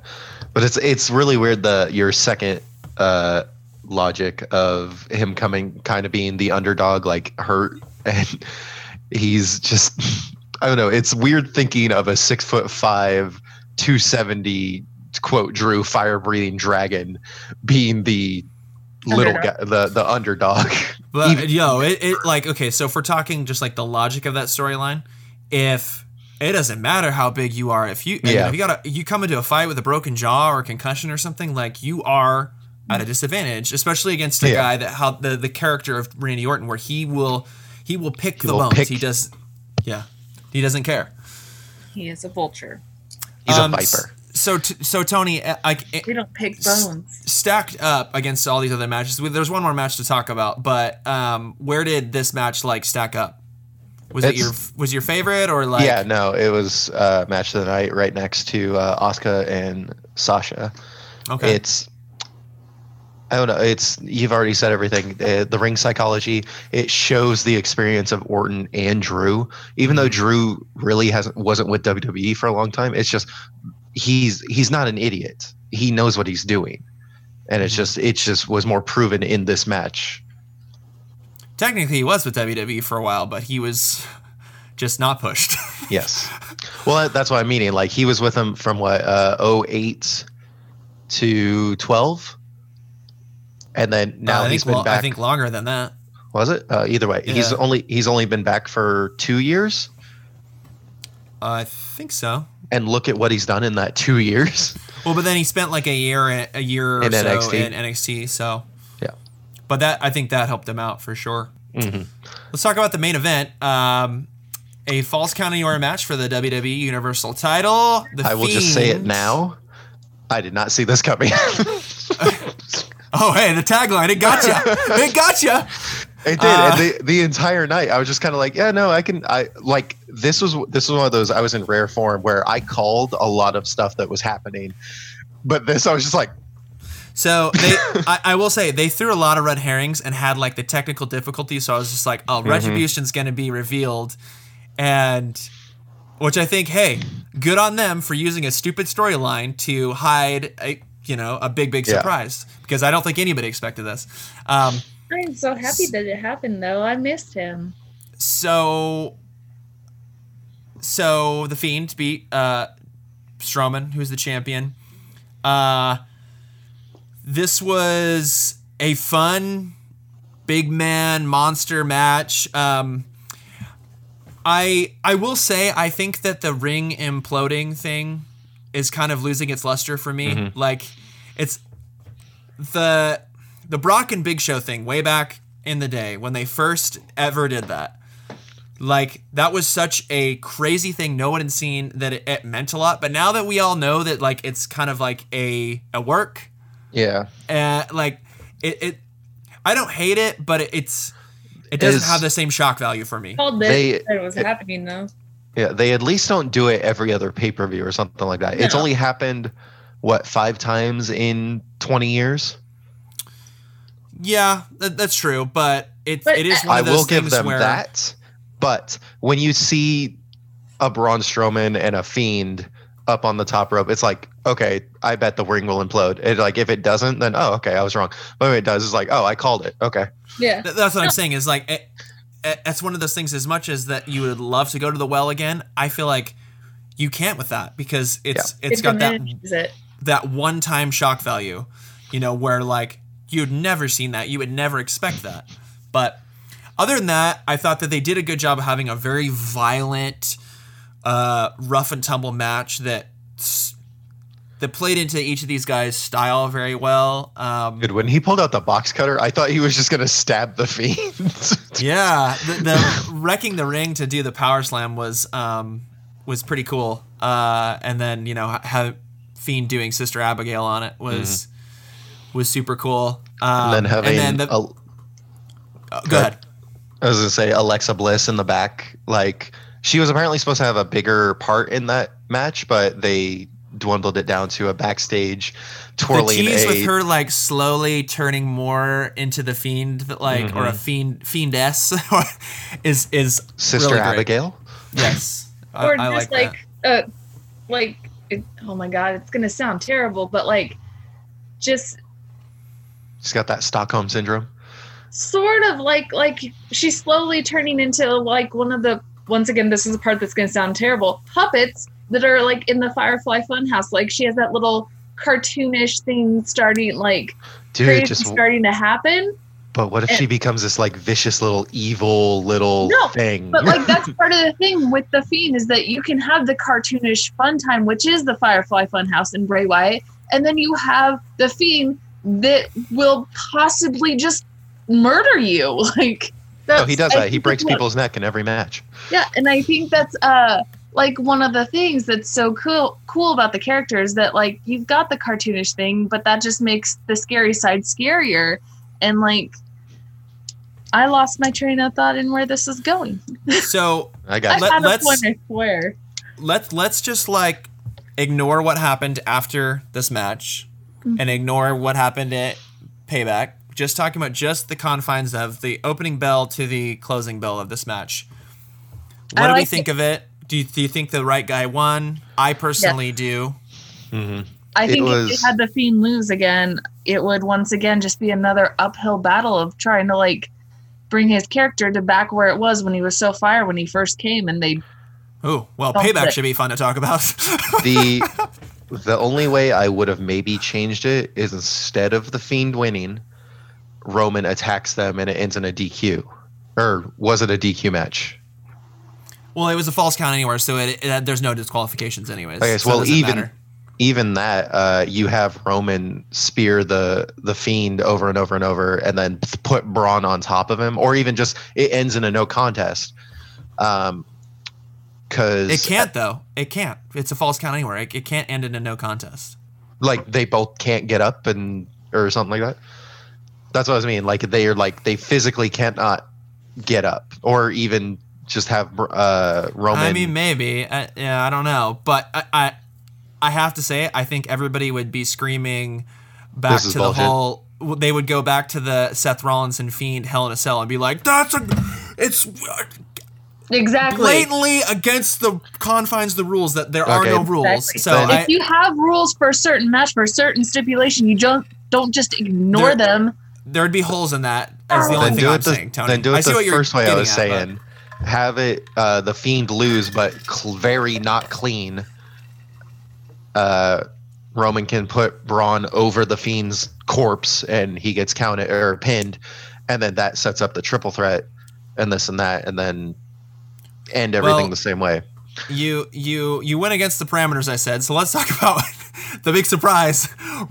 Roman Reigns uh, shows up yeah. and attacks both these guys. We already said and, it was a good match. It was good, destructive. Okay, but the, the whole reason I wanted to talk about that though, because like now knowing what we know happened after this, which we'll get into, it it, it changes how the match itself was kind of structured and, and mm-hmm. booked. Mm-hmm. Um, but yeah, nobody saw that coming. And he came out like a house on fire, beat the living shit out of both the guys. And um, I Shut greatly up, enjoyed wrecked everyone and then left. Yeah, I greatly enjoyed the the surprise, and I greatly enjoyed the um, nastier edge to his character. Mm. And then, so let's talk about that, and then we'll talk about then obviously then him going full black hat by the end of the the next week. He's no um, longer the big just, dog. He's the black cat. so, what did you guys think of him showing back up? I was so happy. I've missed him so much. And then the fact that he comes back with an edge is like something you haven't seen on him before made it like even more intriguing. It's like, oh, what's he gonna do now? Right, right. Well. Yep. Uh, like I said, like I thought the camera angle was really weird when the Fiend was holding up the title, and then he turns. I was like, "Oh, it's gonna be Retribution," and then it was Roman Reigns. I was like, "Okay." I, like I said, did see that one coming. I marked the hell out. I gotta say that mm-hmm.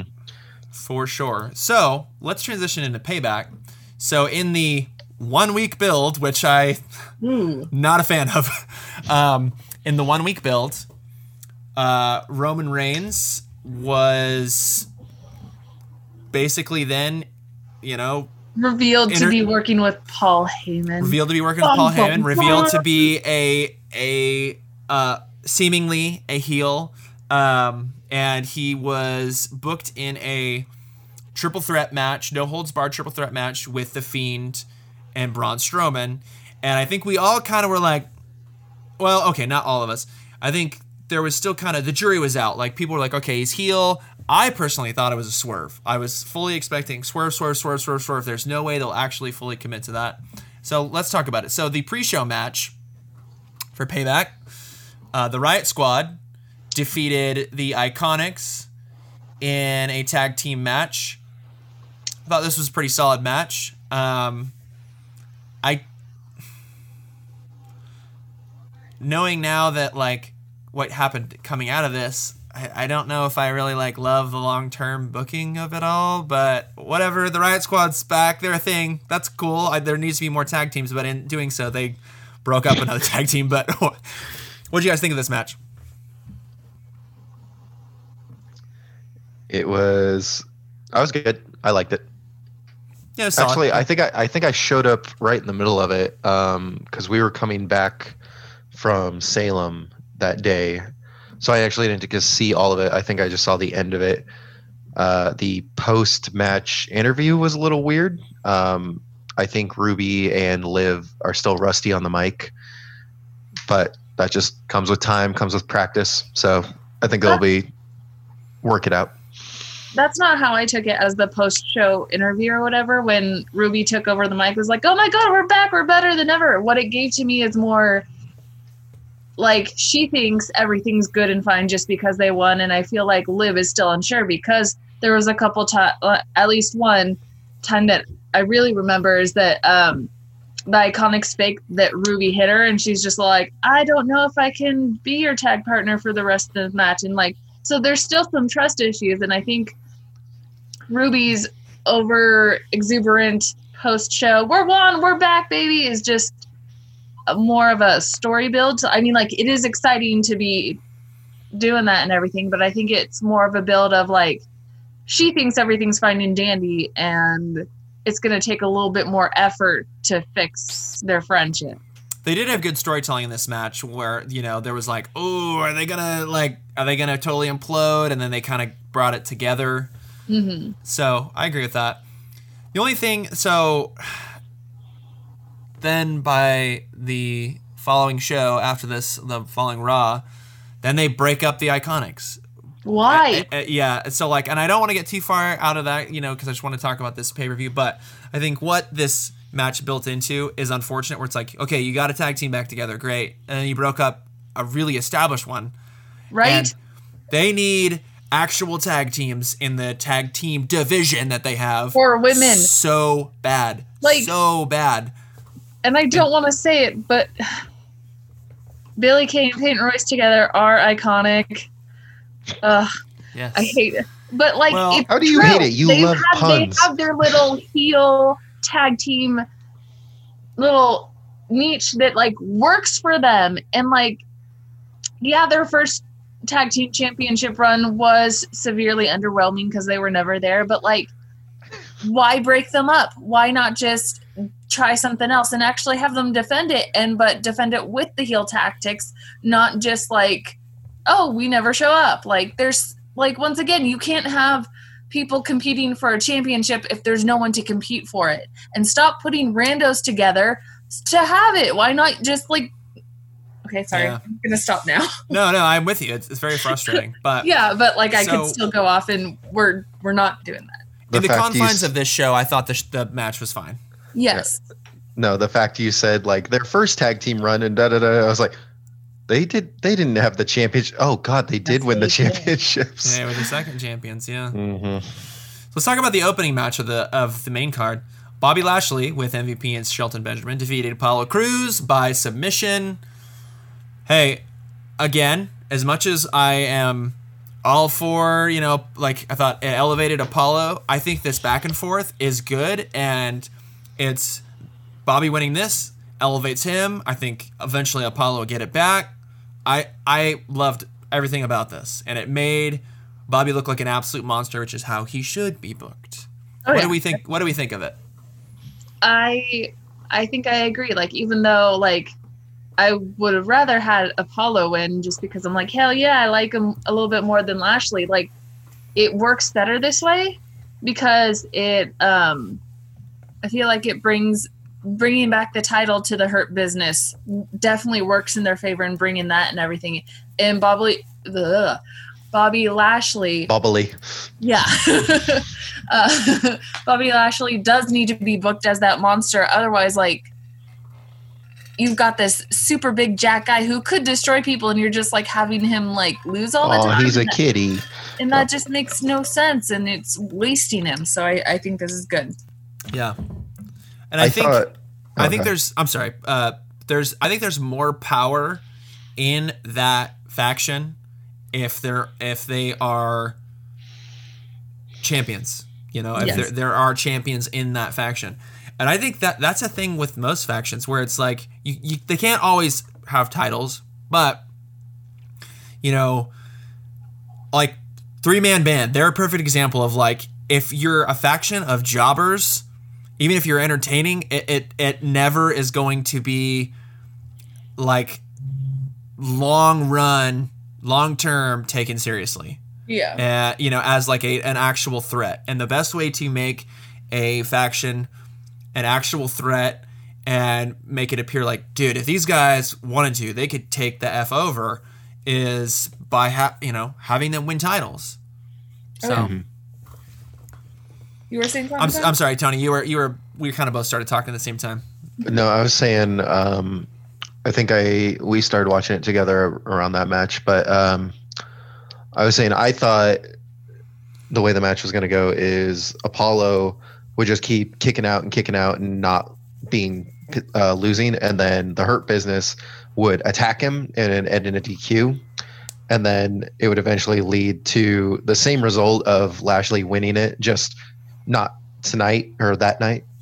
But I do agree the you make a faction look a little bit more powerful throw some titles on them they don't need every title together no matter what your prophecy says and it's just I think eventually maybe give uh, MVP and Shelton the Raw tag titles. I think that would be the next step because that also would give uh, Street Profits a new opponent. Um, you know, they could almost build that as like, if, let's say just the Street Profits thing, like what you were saying, where MVP maybe tries to recruit them and they're like, no. nah, dude, like we're, we're not into that. So then it's like, yeah. oh, well, then we must break you. yeah, no, they could totally do that.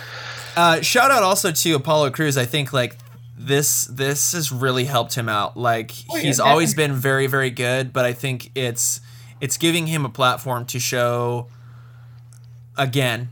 Uh, you know, hey, I've always been good. Uh, I I am even you know on the level of being great. Like his in ring work is, whew, second to none. The guy is crazy strong for how ridiculously acrobatic he is. Mm-hmm. Um, and he's got a good look and he's getting better on the mic. He's not great, but he's he's getting there. Um, and I think that we've seen it in the past verbally sparring and, and you know cutting promos with somebody who is very very good like an MVP will help out somebody that maybe has, still has some rough edges to oh, yeah. rise to the occasion. We saw that with John Cena and Roman Reigns. Oh yeah, Roman Reigns. my favorite promos. Yeah, you know that really made him very very good on the mic, and where he was not so great before then, it it, it made him rise. So I uh, think this is real good for Apollo. Next match, Big E defeated Sheamus in a singles match. So I've kind of changed my position on this rivalry. At first, when it was announced that Biggie was gonna go singles, and then they, you know, they had that Kofi promo that was like putting him over, like, "Hey man, it's your time, it's your time. like, you, you, it, you know, get that singles run." I was like, "Push him to the moon, titles, titles." However, and then when they started doing the Sheamus thing, I was like, "Oh man, I feel like this is just a thing for like they don't know what to do with either one of these guys." Mm-hmm. And they're just putting together. But now as things are progressing, they do this match, then they had Sheamus basically after this show hurt Biggie to the point that he can't be in a title match or mm-hmm. potentially mm-hmm. be in a title match.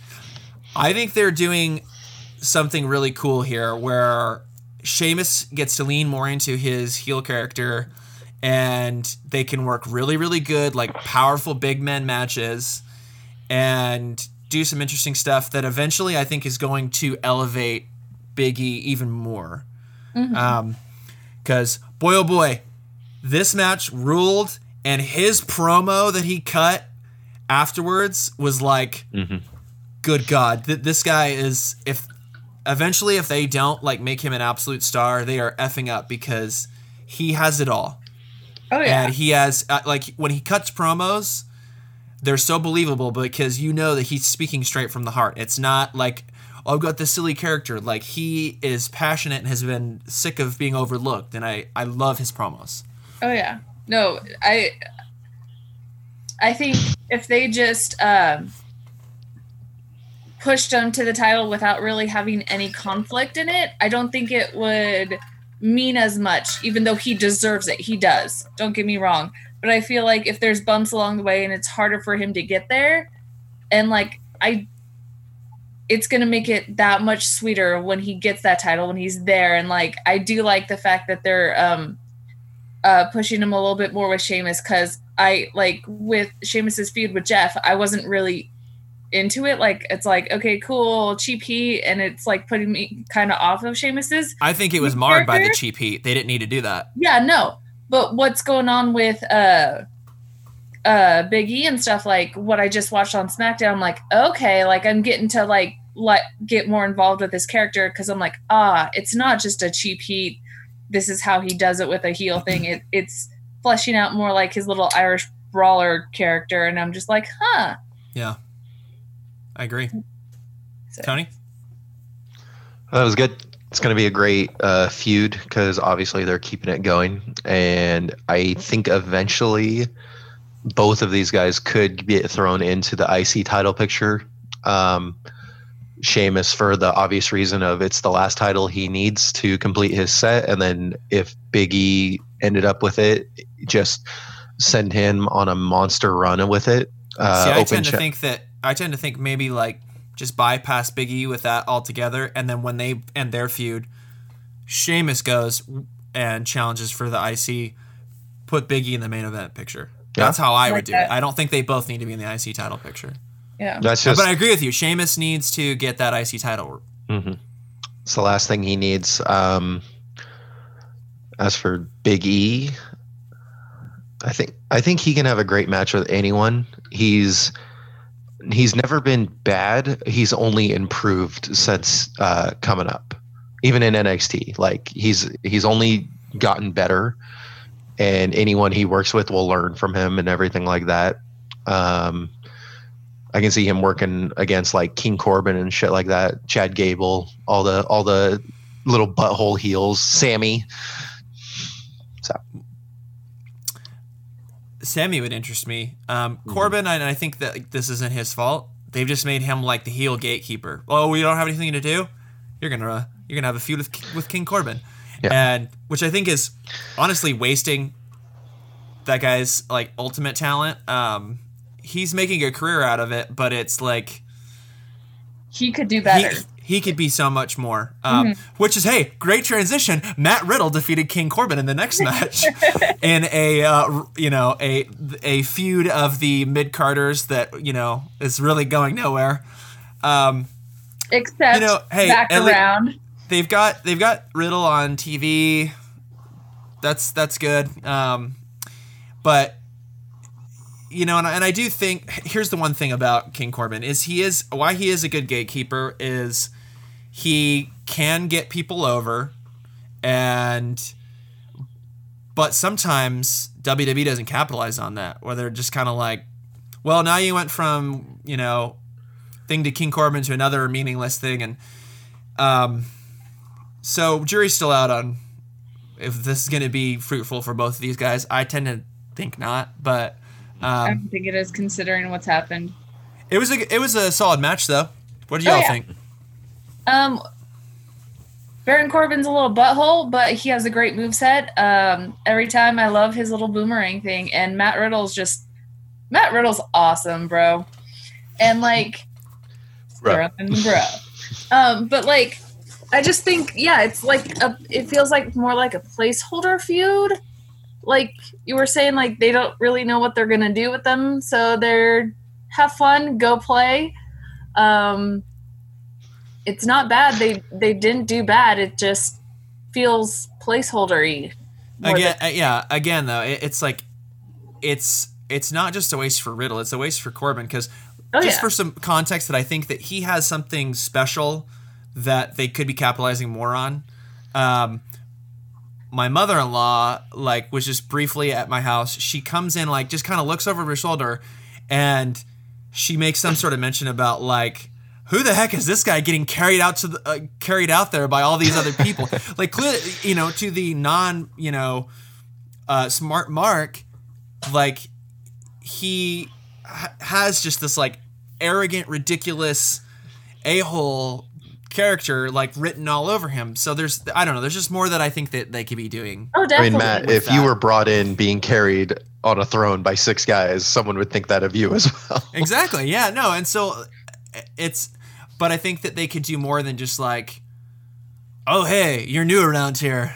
Let's fight. like that's like that's his character. Like anybody who is a call up or you know, eh, that's oh yeah, like you're small or an NXT call up, I'm gonna fight you. it's it's lame. You're new and I don't like you. Stay out of my kingdom. Oh, you're not gonna stay out? I'll fight you then.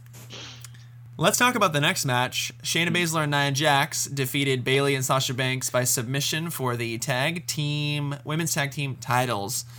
Um, I think we all saw this coming a mile away, and despite who won, I do think that Bayley and Sasha dropping these titles is just great booking for their story. I would have put an actual tag team in this yeah. to elevate them, though. Yeah. Um, to me, this feels like a thing where they don't know what to do with Nia Jax. They don't know what to do with Shayna Baszler. Put them together and have this Which unlikely is... tag team thing. And who knows? Maybe it'll be great. I personally think that in six months that they're going to be singles again, and that this isn't going to matter.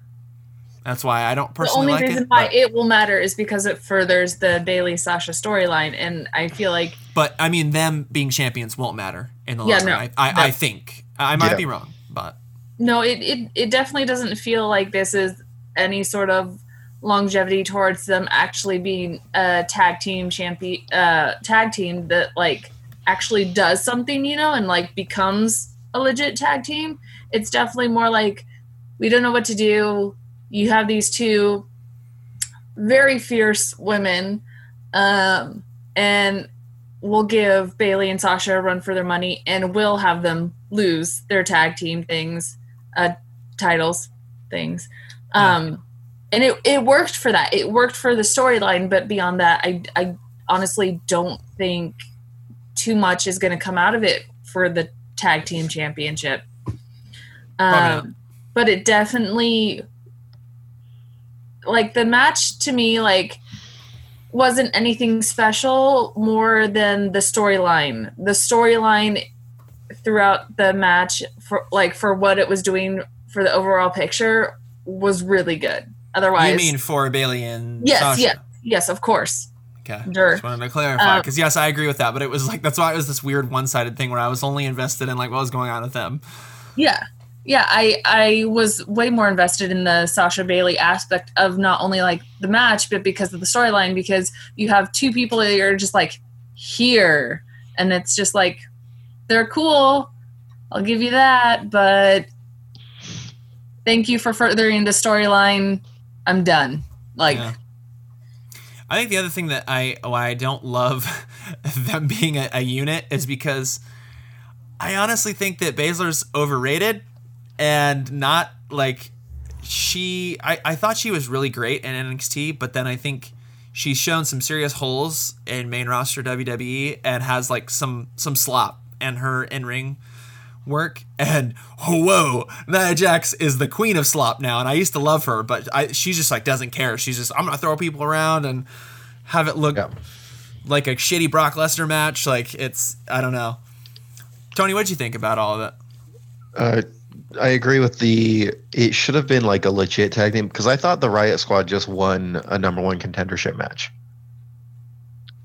Or was it? Is that something completely different? Either way, uh, it, I can't even think of legit no. women's tag teams on Raw right now. So Riot Squad won a a title match after this.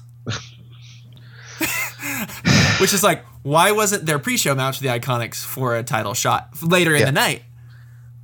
There you go. Yeah. There you go. Yeah. I don't know. Stupid. Either way, uh, you gotta give the titles to the queens of the underground. yeah, I think it's just they don't know what to do with Shayna or Nia, so they they're just which is weird because I feel like Shayna and Asuka is like that's a match that's has the potential to be a great match.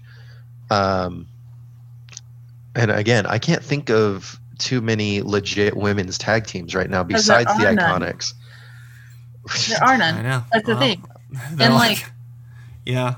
And it just doesn't have to be on one show. Those tag teams kit uh, titles are for NXT, Raw, and SmackDown, and you've got very little women's tag teams, and now you have even less because of what you did the, to the Iconics. That is terrible they're like, planning. They're like, but no, yeah. we have we have the other one that beat them. Yeah, we fixed it. no.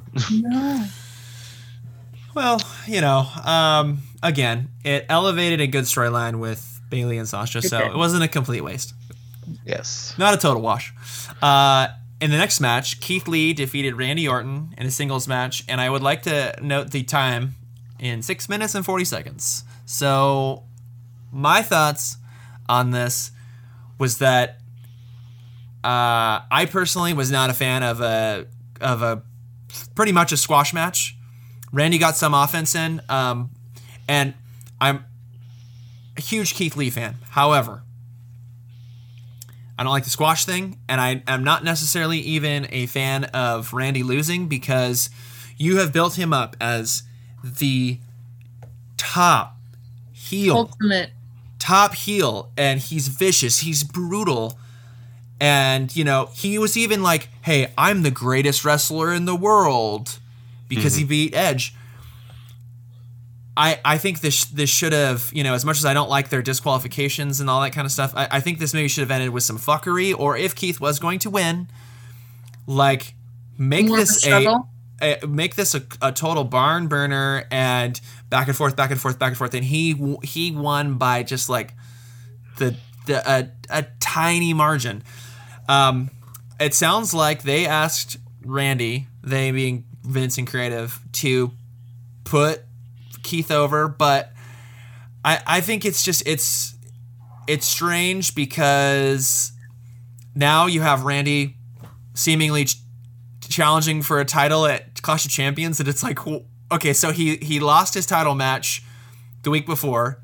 He loses this, so he's got two losses back to back, and now he's gonna ch- he's gonna challenge for a title again. Like it's such short term booking. It's oh, oh yeah. god. And, and like, so in the end, I don't think that does any good for Keith mm to squash him, and I don't. It definitely doesn't do Randy any good. And when you have him back to the main event, it doesn't mean anything. So anyhow, that's my thoughts on it. So I was disappointed in this match. I, I, agree, and like if they did ask Randy to put him over, I think a better way to put put him over than like a six minute squash would be the struggle, because not only are you showcasing more of the talent and the the fact that he can rise to a challenge, the it would make the win a lot more meaningful. I never find squash matches the win to be meaningful at all. It usually not, not typically whoever loses. Like that's the thing. And like it just I love Keith Lee. I love mm-hmm. RKO. or I guess just Randy Orton. Same difference. You weren't wrong. it's literally named after him, but like, yeah, we'll move on just, from this, and it and it's but that's the problem oh, though. Is like everybody's gonna forget about it because it didn't mean anything. I totally forgot this was even on the card. I'm not gonna lie until you brought it up, which is yeah. like how memorable it is to me, and it should have been something greater considering who was in that match. Yeah, I agree. I will give think? it. Uh, Keith Lee is now one of two people, the other one being Roman Reigns, apparently to defeat Randy Orton in their pay per view debut. So you got Should that. Have meant more. Yes. No, you give them 15, fi- between 15, 20 minutes, it would have been a much, uh, I don't even want to say better match because it wasn't the worst, but it, it should have been longer. You need to tell that story. You need to tell the story of why Orton is who he is and how he became the greatest heel, and then the rising story of Keith Lee. Because uh, we've and seen why he's limitless. Yes, why you we've se- bask in his glory.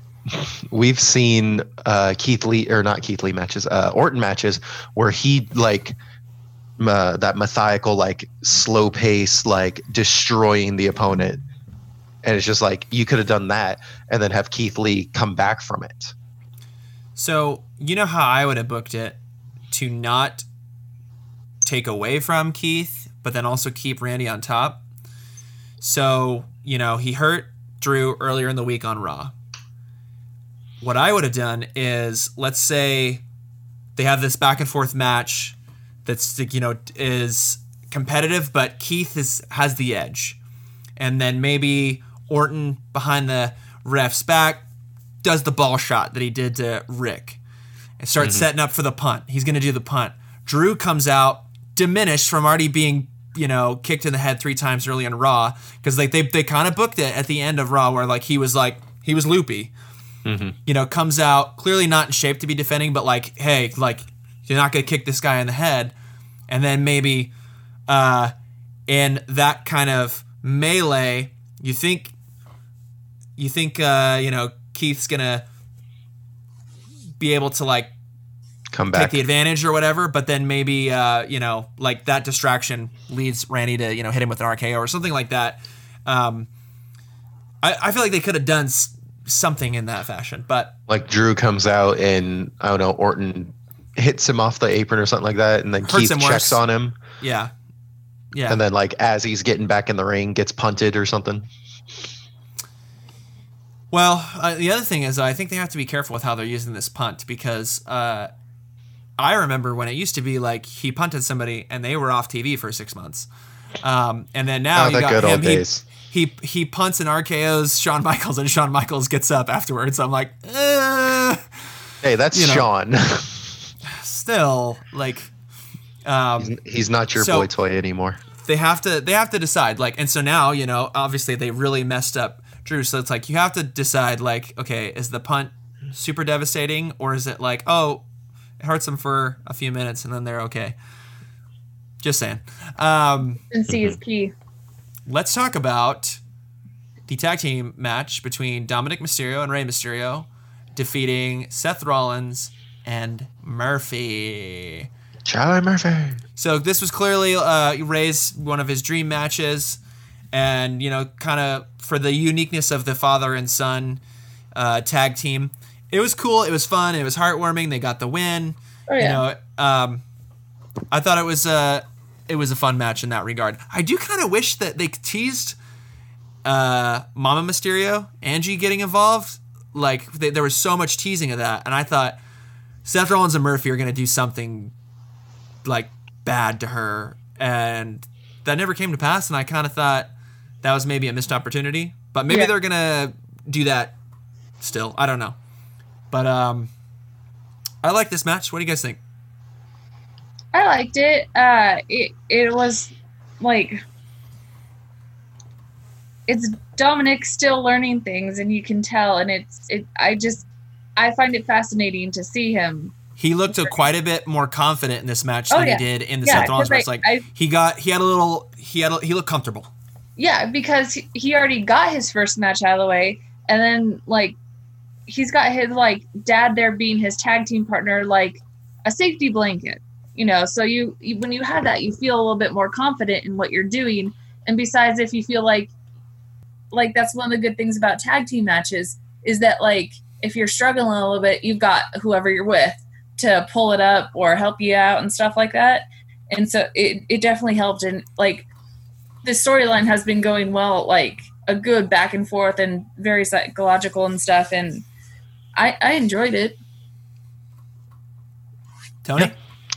Um, no, it was good. Rey, I think Rey being there with Dom kind of helped with his confidence in, in the ring.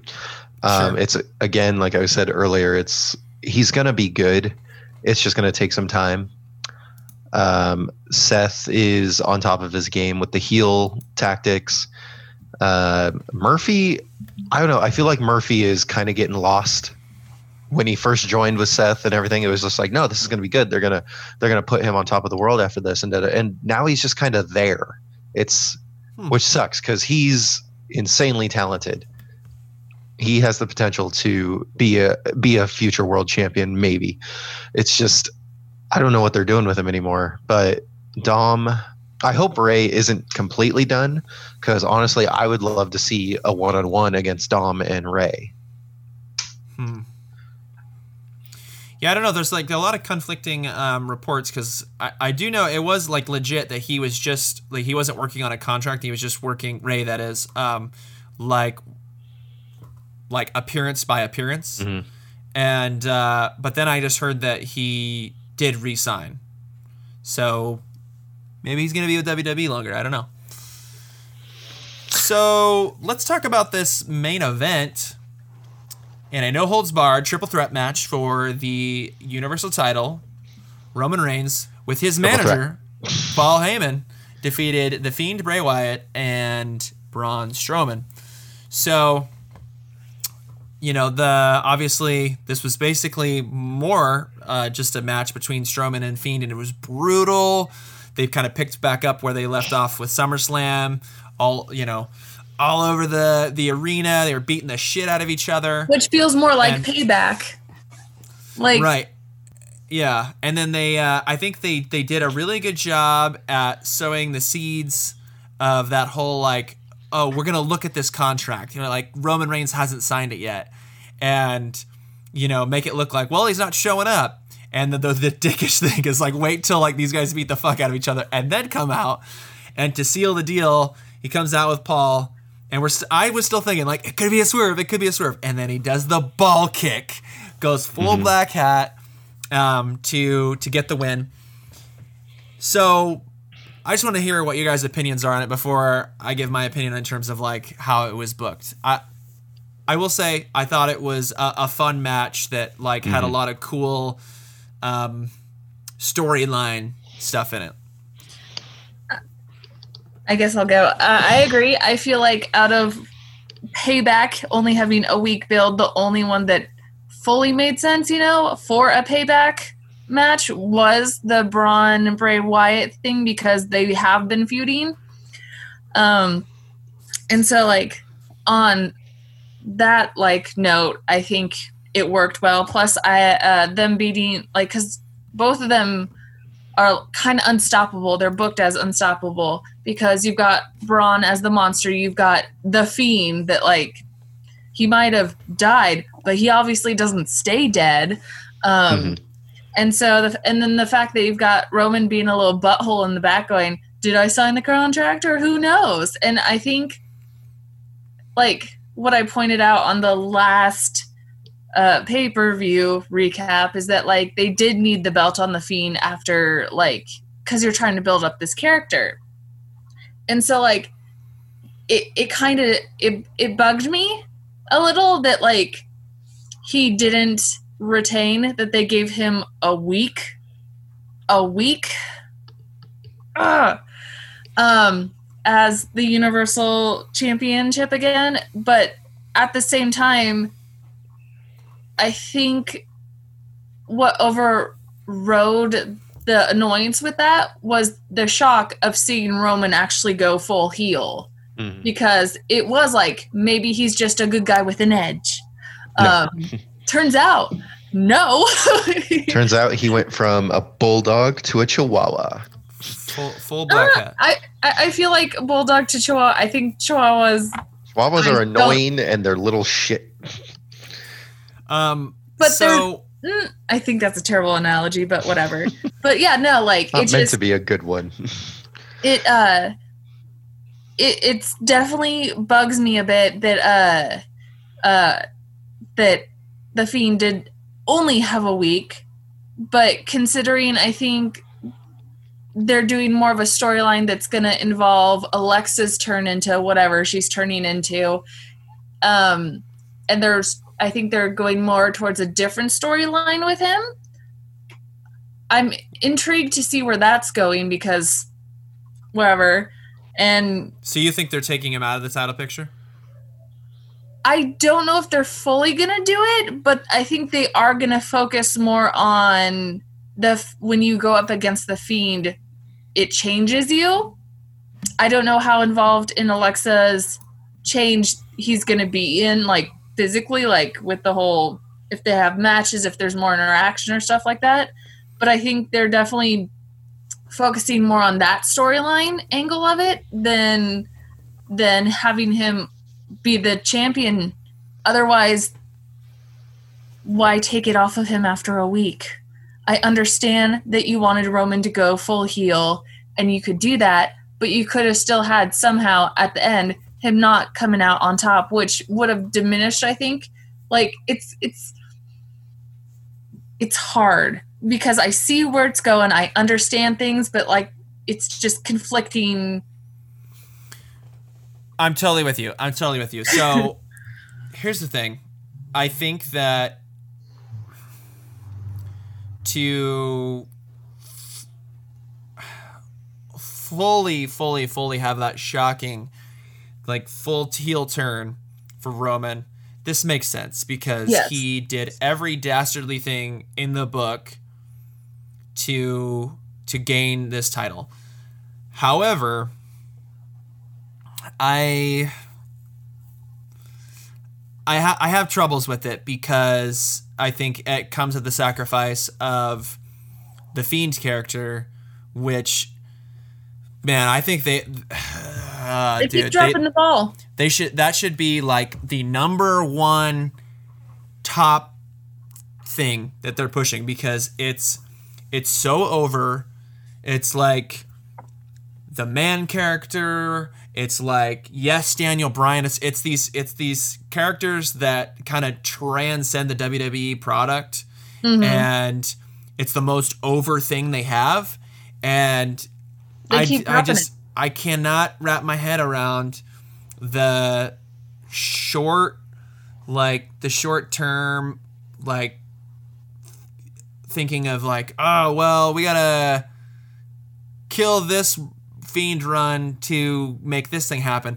All they're doing is they are just slowly chipping away and diminishing and damaging. Oh yeah, no. In my opinion, it's harder to bring him back every single time. Right. In my opinion, they're what should be their most valuable intellectual property. That is a once in a lifetime character, very much I think like like the Undertaker, where it's it's so unique and it has all the makings to be like this legendary sort of character that mm-hmm. you know is it kind of transcends the normal confines of WWE.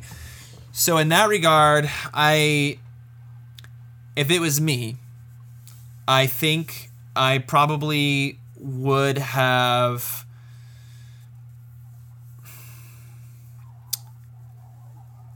had Roman do some heel stuff to establish being a heel, but I think he this is a triple threat. He could have not won this match, but then still not been beaten. And use that as an argument to challenge the Fiend for the title.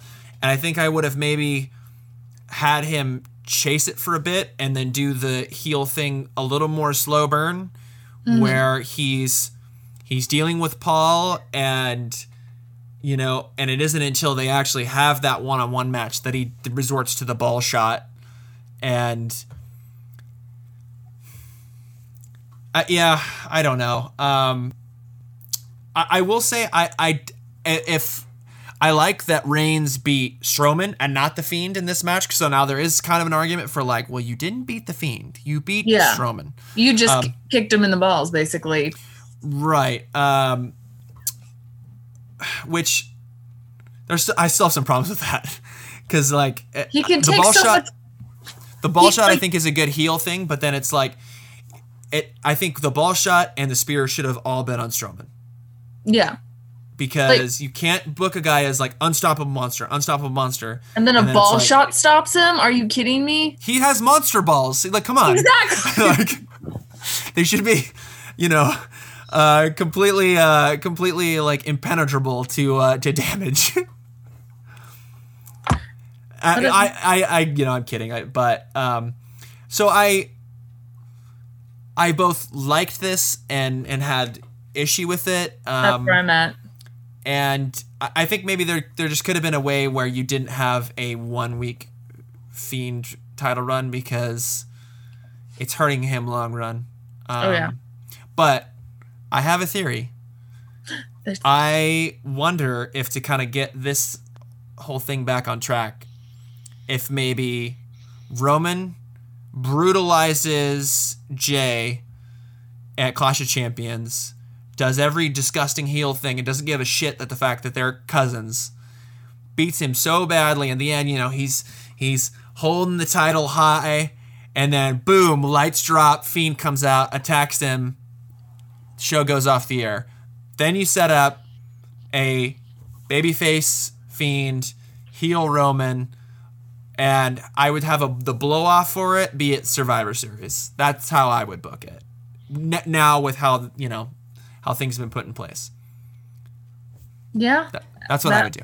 I think that would be redeemable for whatever they've pulled on the Fiend.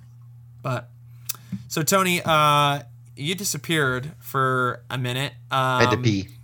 And uh, I just want to get your thoughts on on this match and and this this booking.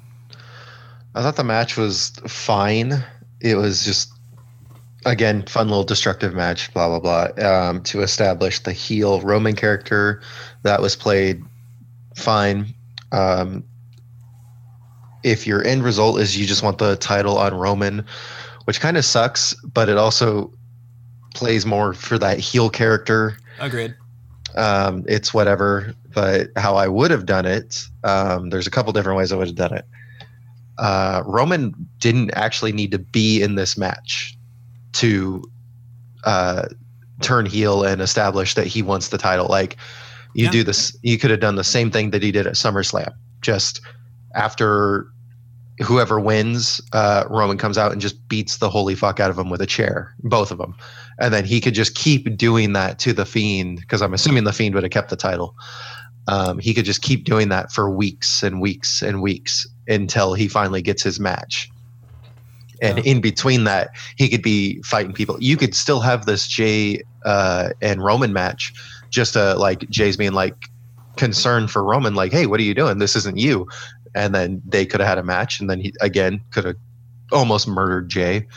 Um, but unfortunately that's not the world we live in but, talk about uh, the the real the, the real uh, a tragedy in all this is like Strowman, dude. Yeah. He's a, such an afterthought now, and like, which sucks. I think that's unfortunate, but um, even though I I do think that the SummerSlam match was booked correctly and the Fiend should mm-hmm. have won, uh, but this all how all this how it's played out is it's it's hurt Strowman the worst. See, that was one of my other uh, thoughts that it, it should have been. Instead of the Fiend winning that match, Roman could have came out and destroyed them both, and then drug Braun's body and pin the Fiend. Because it obviously I don't think it would have hurt the Fiend at all, um, and it would have kept it wouldn't you wouldn't have the week long Fiend reign, and it would have kept uh, Strowman still have something in this match. That's true. Because we all That's went true. into it like this is this is Roman and the Fiend's match. The Strowman just happens to be there because someone needs to take the pin because then oh you mean with payback yeah with payback because yeah. you could have agreed you could have done it the same way um, with pay the way payback ended except Strowman was the champion but still end it with the ball kick and all these heel ways to be like, well, you still didn't beat the Fiend. Like you're. So in the anything, end, what you're saying is then we wouldn't be mad about the Fiend losing a title. Yeah. He never had it in the first place. Yeah. That's true. That's very true. But again, Roman didn't really need to be in this match. I don't. In, I don't think he needed to. He I mean, so it is. It is. uh it is it's a little short-sighted booking for Fiend and Braun Strowman, but if for Roman Reigns, dude, this is like he's like this is the I best mean, year of my career. well, yeah, and if and if you wanted to establish him as you know like a complete 180, like the biggest dirt bag, this is the way to do it. I will I will give you that. Um,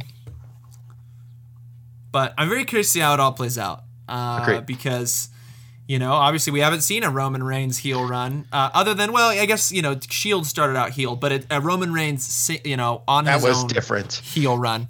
Um, we haven't seen that. He needs, so he needs new ring gear. Out. He needs new music. I think more catchphrases. That's a joke. Uh, I don't know if that's gonna if if the ring gear or music's gonna happen. It should. Just judging off of you know his appearances thus far, but yeah.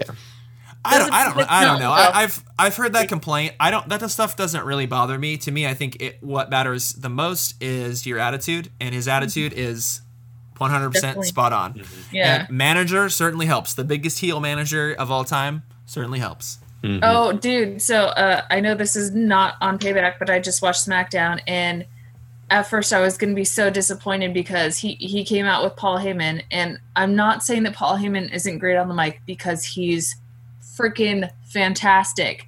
But what they had what they did was had Roman stand there like Brock, just stand there while mm-hmm. Paul talked. And I just had the biggest disappointment in my life. I'm like, don't do that to him. Like See, I think it. I think it needs to be like when this is before when he was wa- watching. Yes. Yes. No, no, no. I, and then like hold on because what they did do is that after Paul was done talking, Roman got on the mic and he yeah. spoke for himself as well. And I was like, okay, thank God there's a more than just like using him as a mouthpiece. They're working together mm-hmm. as a mouthpiece, and I think that works a lot better than just a silent yeah. tough heel. That's how he was with Punk in 2013, and yep.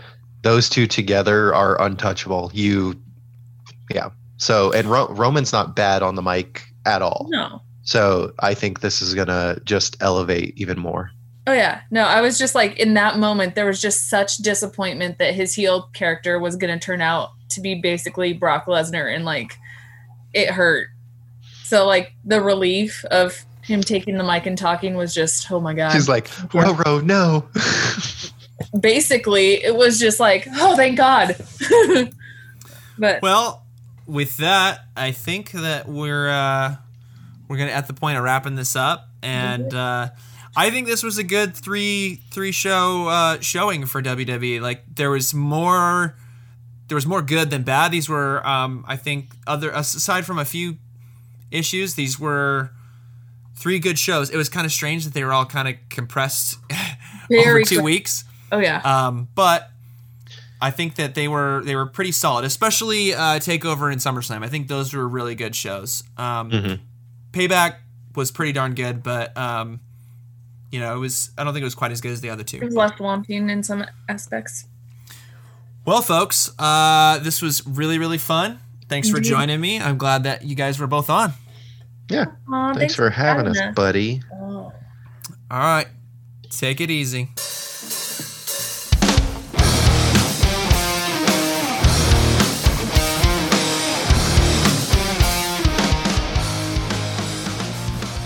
Okay, nerds, thanks so much for checking out the episode, and thanks to my guests, Cynthia Borges and Tony Williams, for joining me and discussing some good old fashioned wrestling. If you're enjoying what we're doing here on Nerds with Opinions, make sure you check out my social media profiles at Twitter and Instagram at nerds underscore opinions, and you can find me on Facebook at Nerds with Opinions. Also, if you're listening to this on iTunes, Give this a five star rating, give it a review. all that stuff really helps the exposure of the podcast. If you're on Spotify, they don't have ratings, they don't have reviews, but you can follow Nerds with Opinions on Spotify and you can share the tracks. And also, I just love to, you know, connect with people that are into the podcast. So if you have any sort of feedback, good, bad, otherwise, hit me up on social media. I'd love to hear from you. Again, thanks so much for checking out the episode. As always, I'm your host, Matt Holben, and you have been listening to Nerds with Opinions.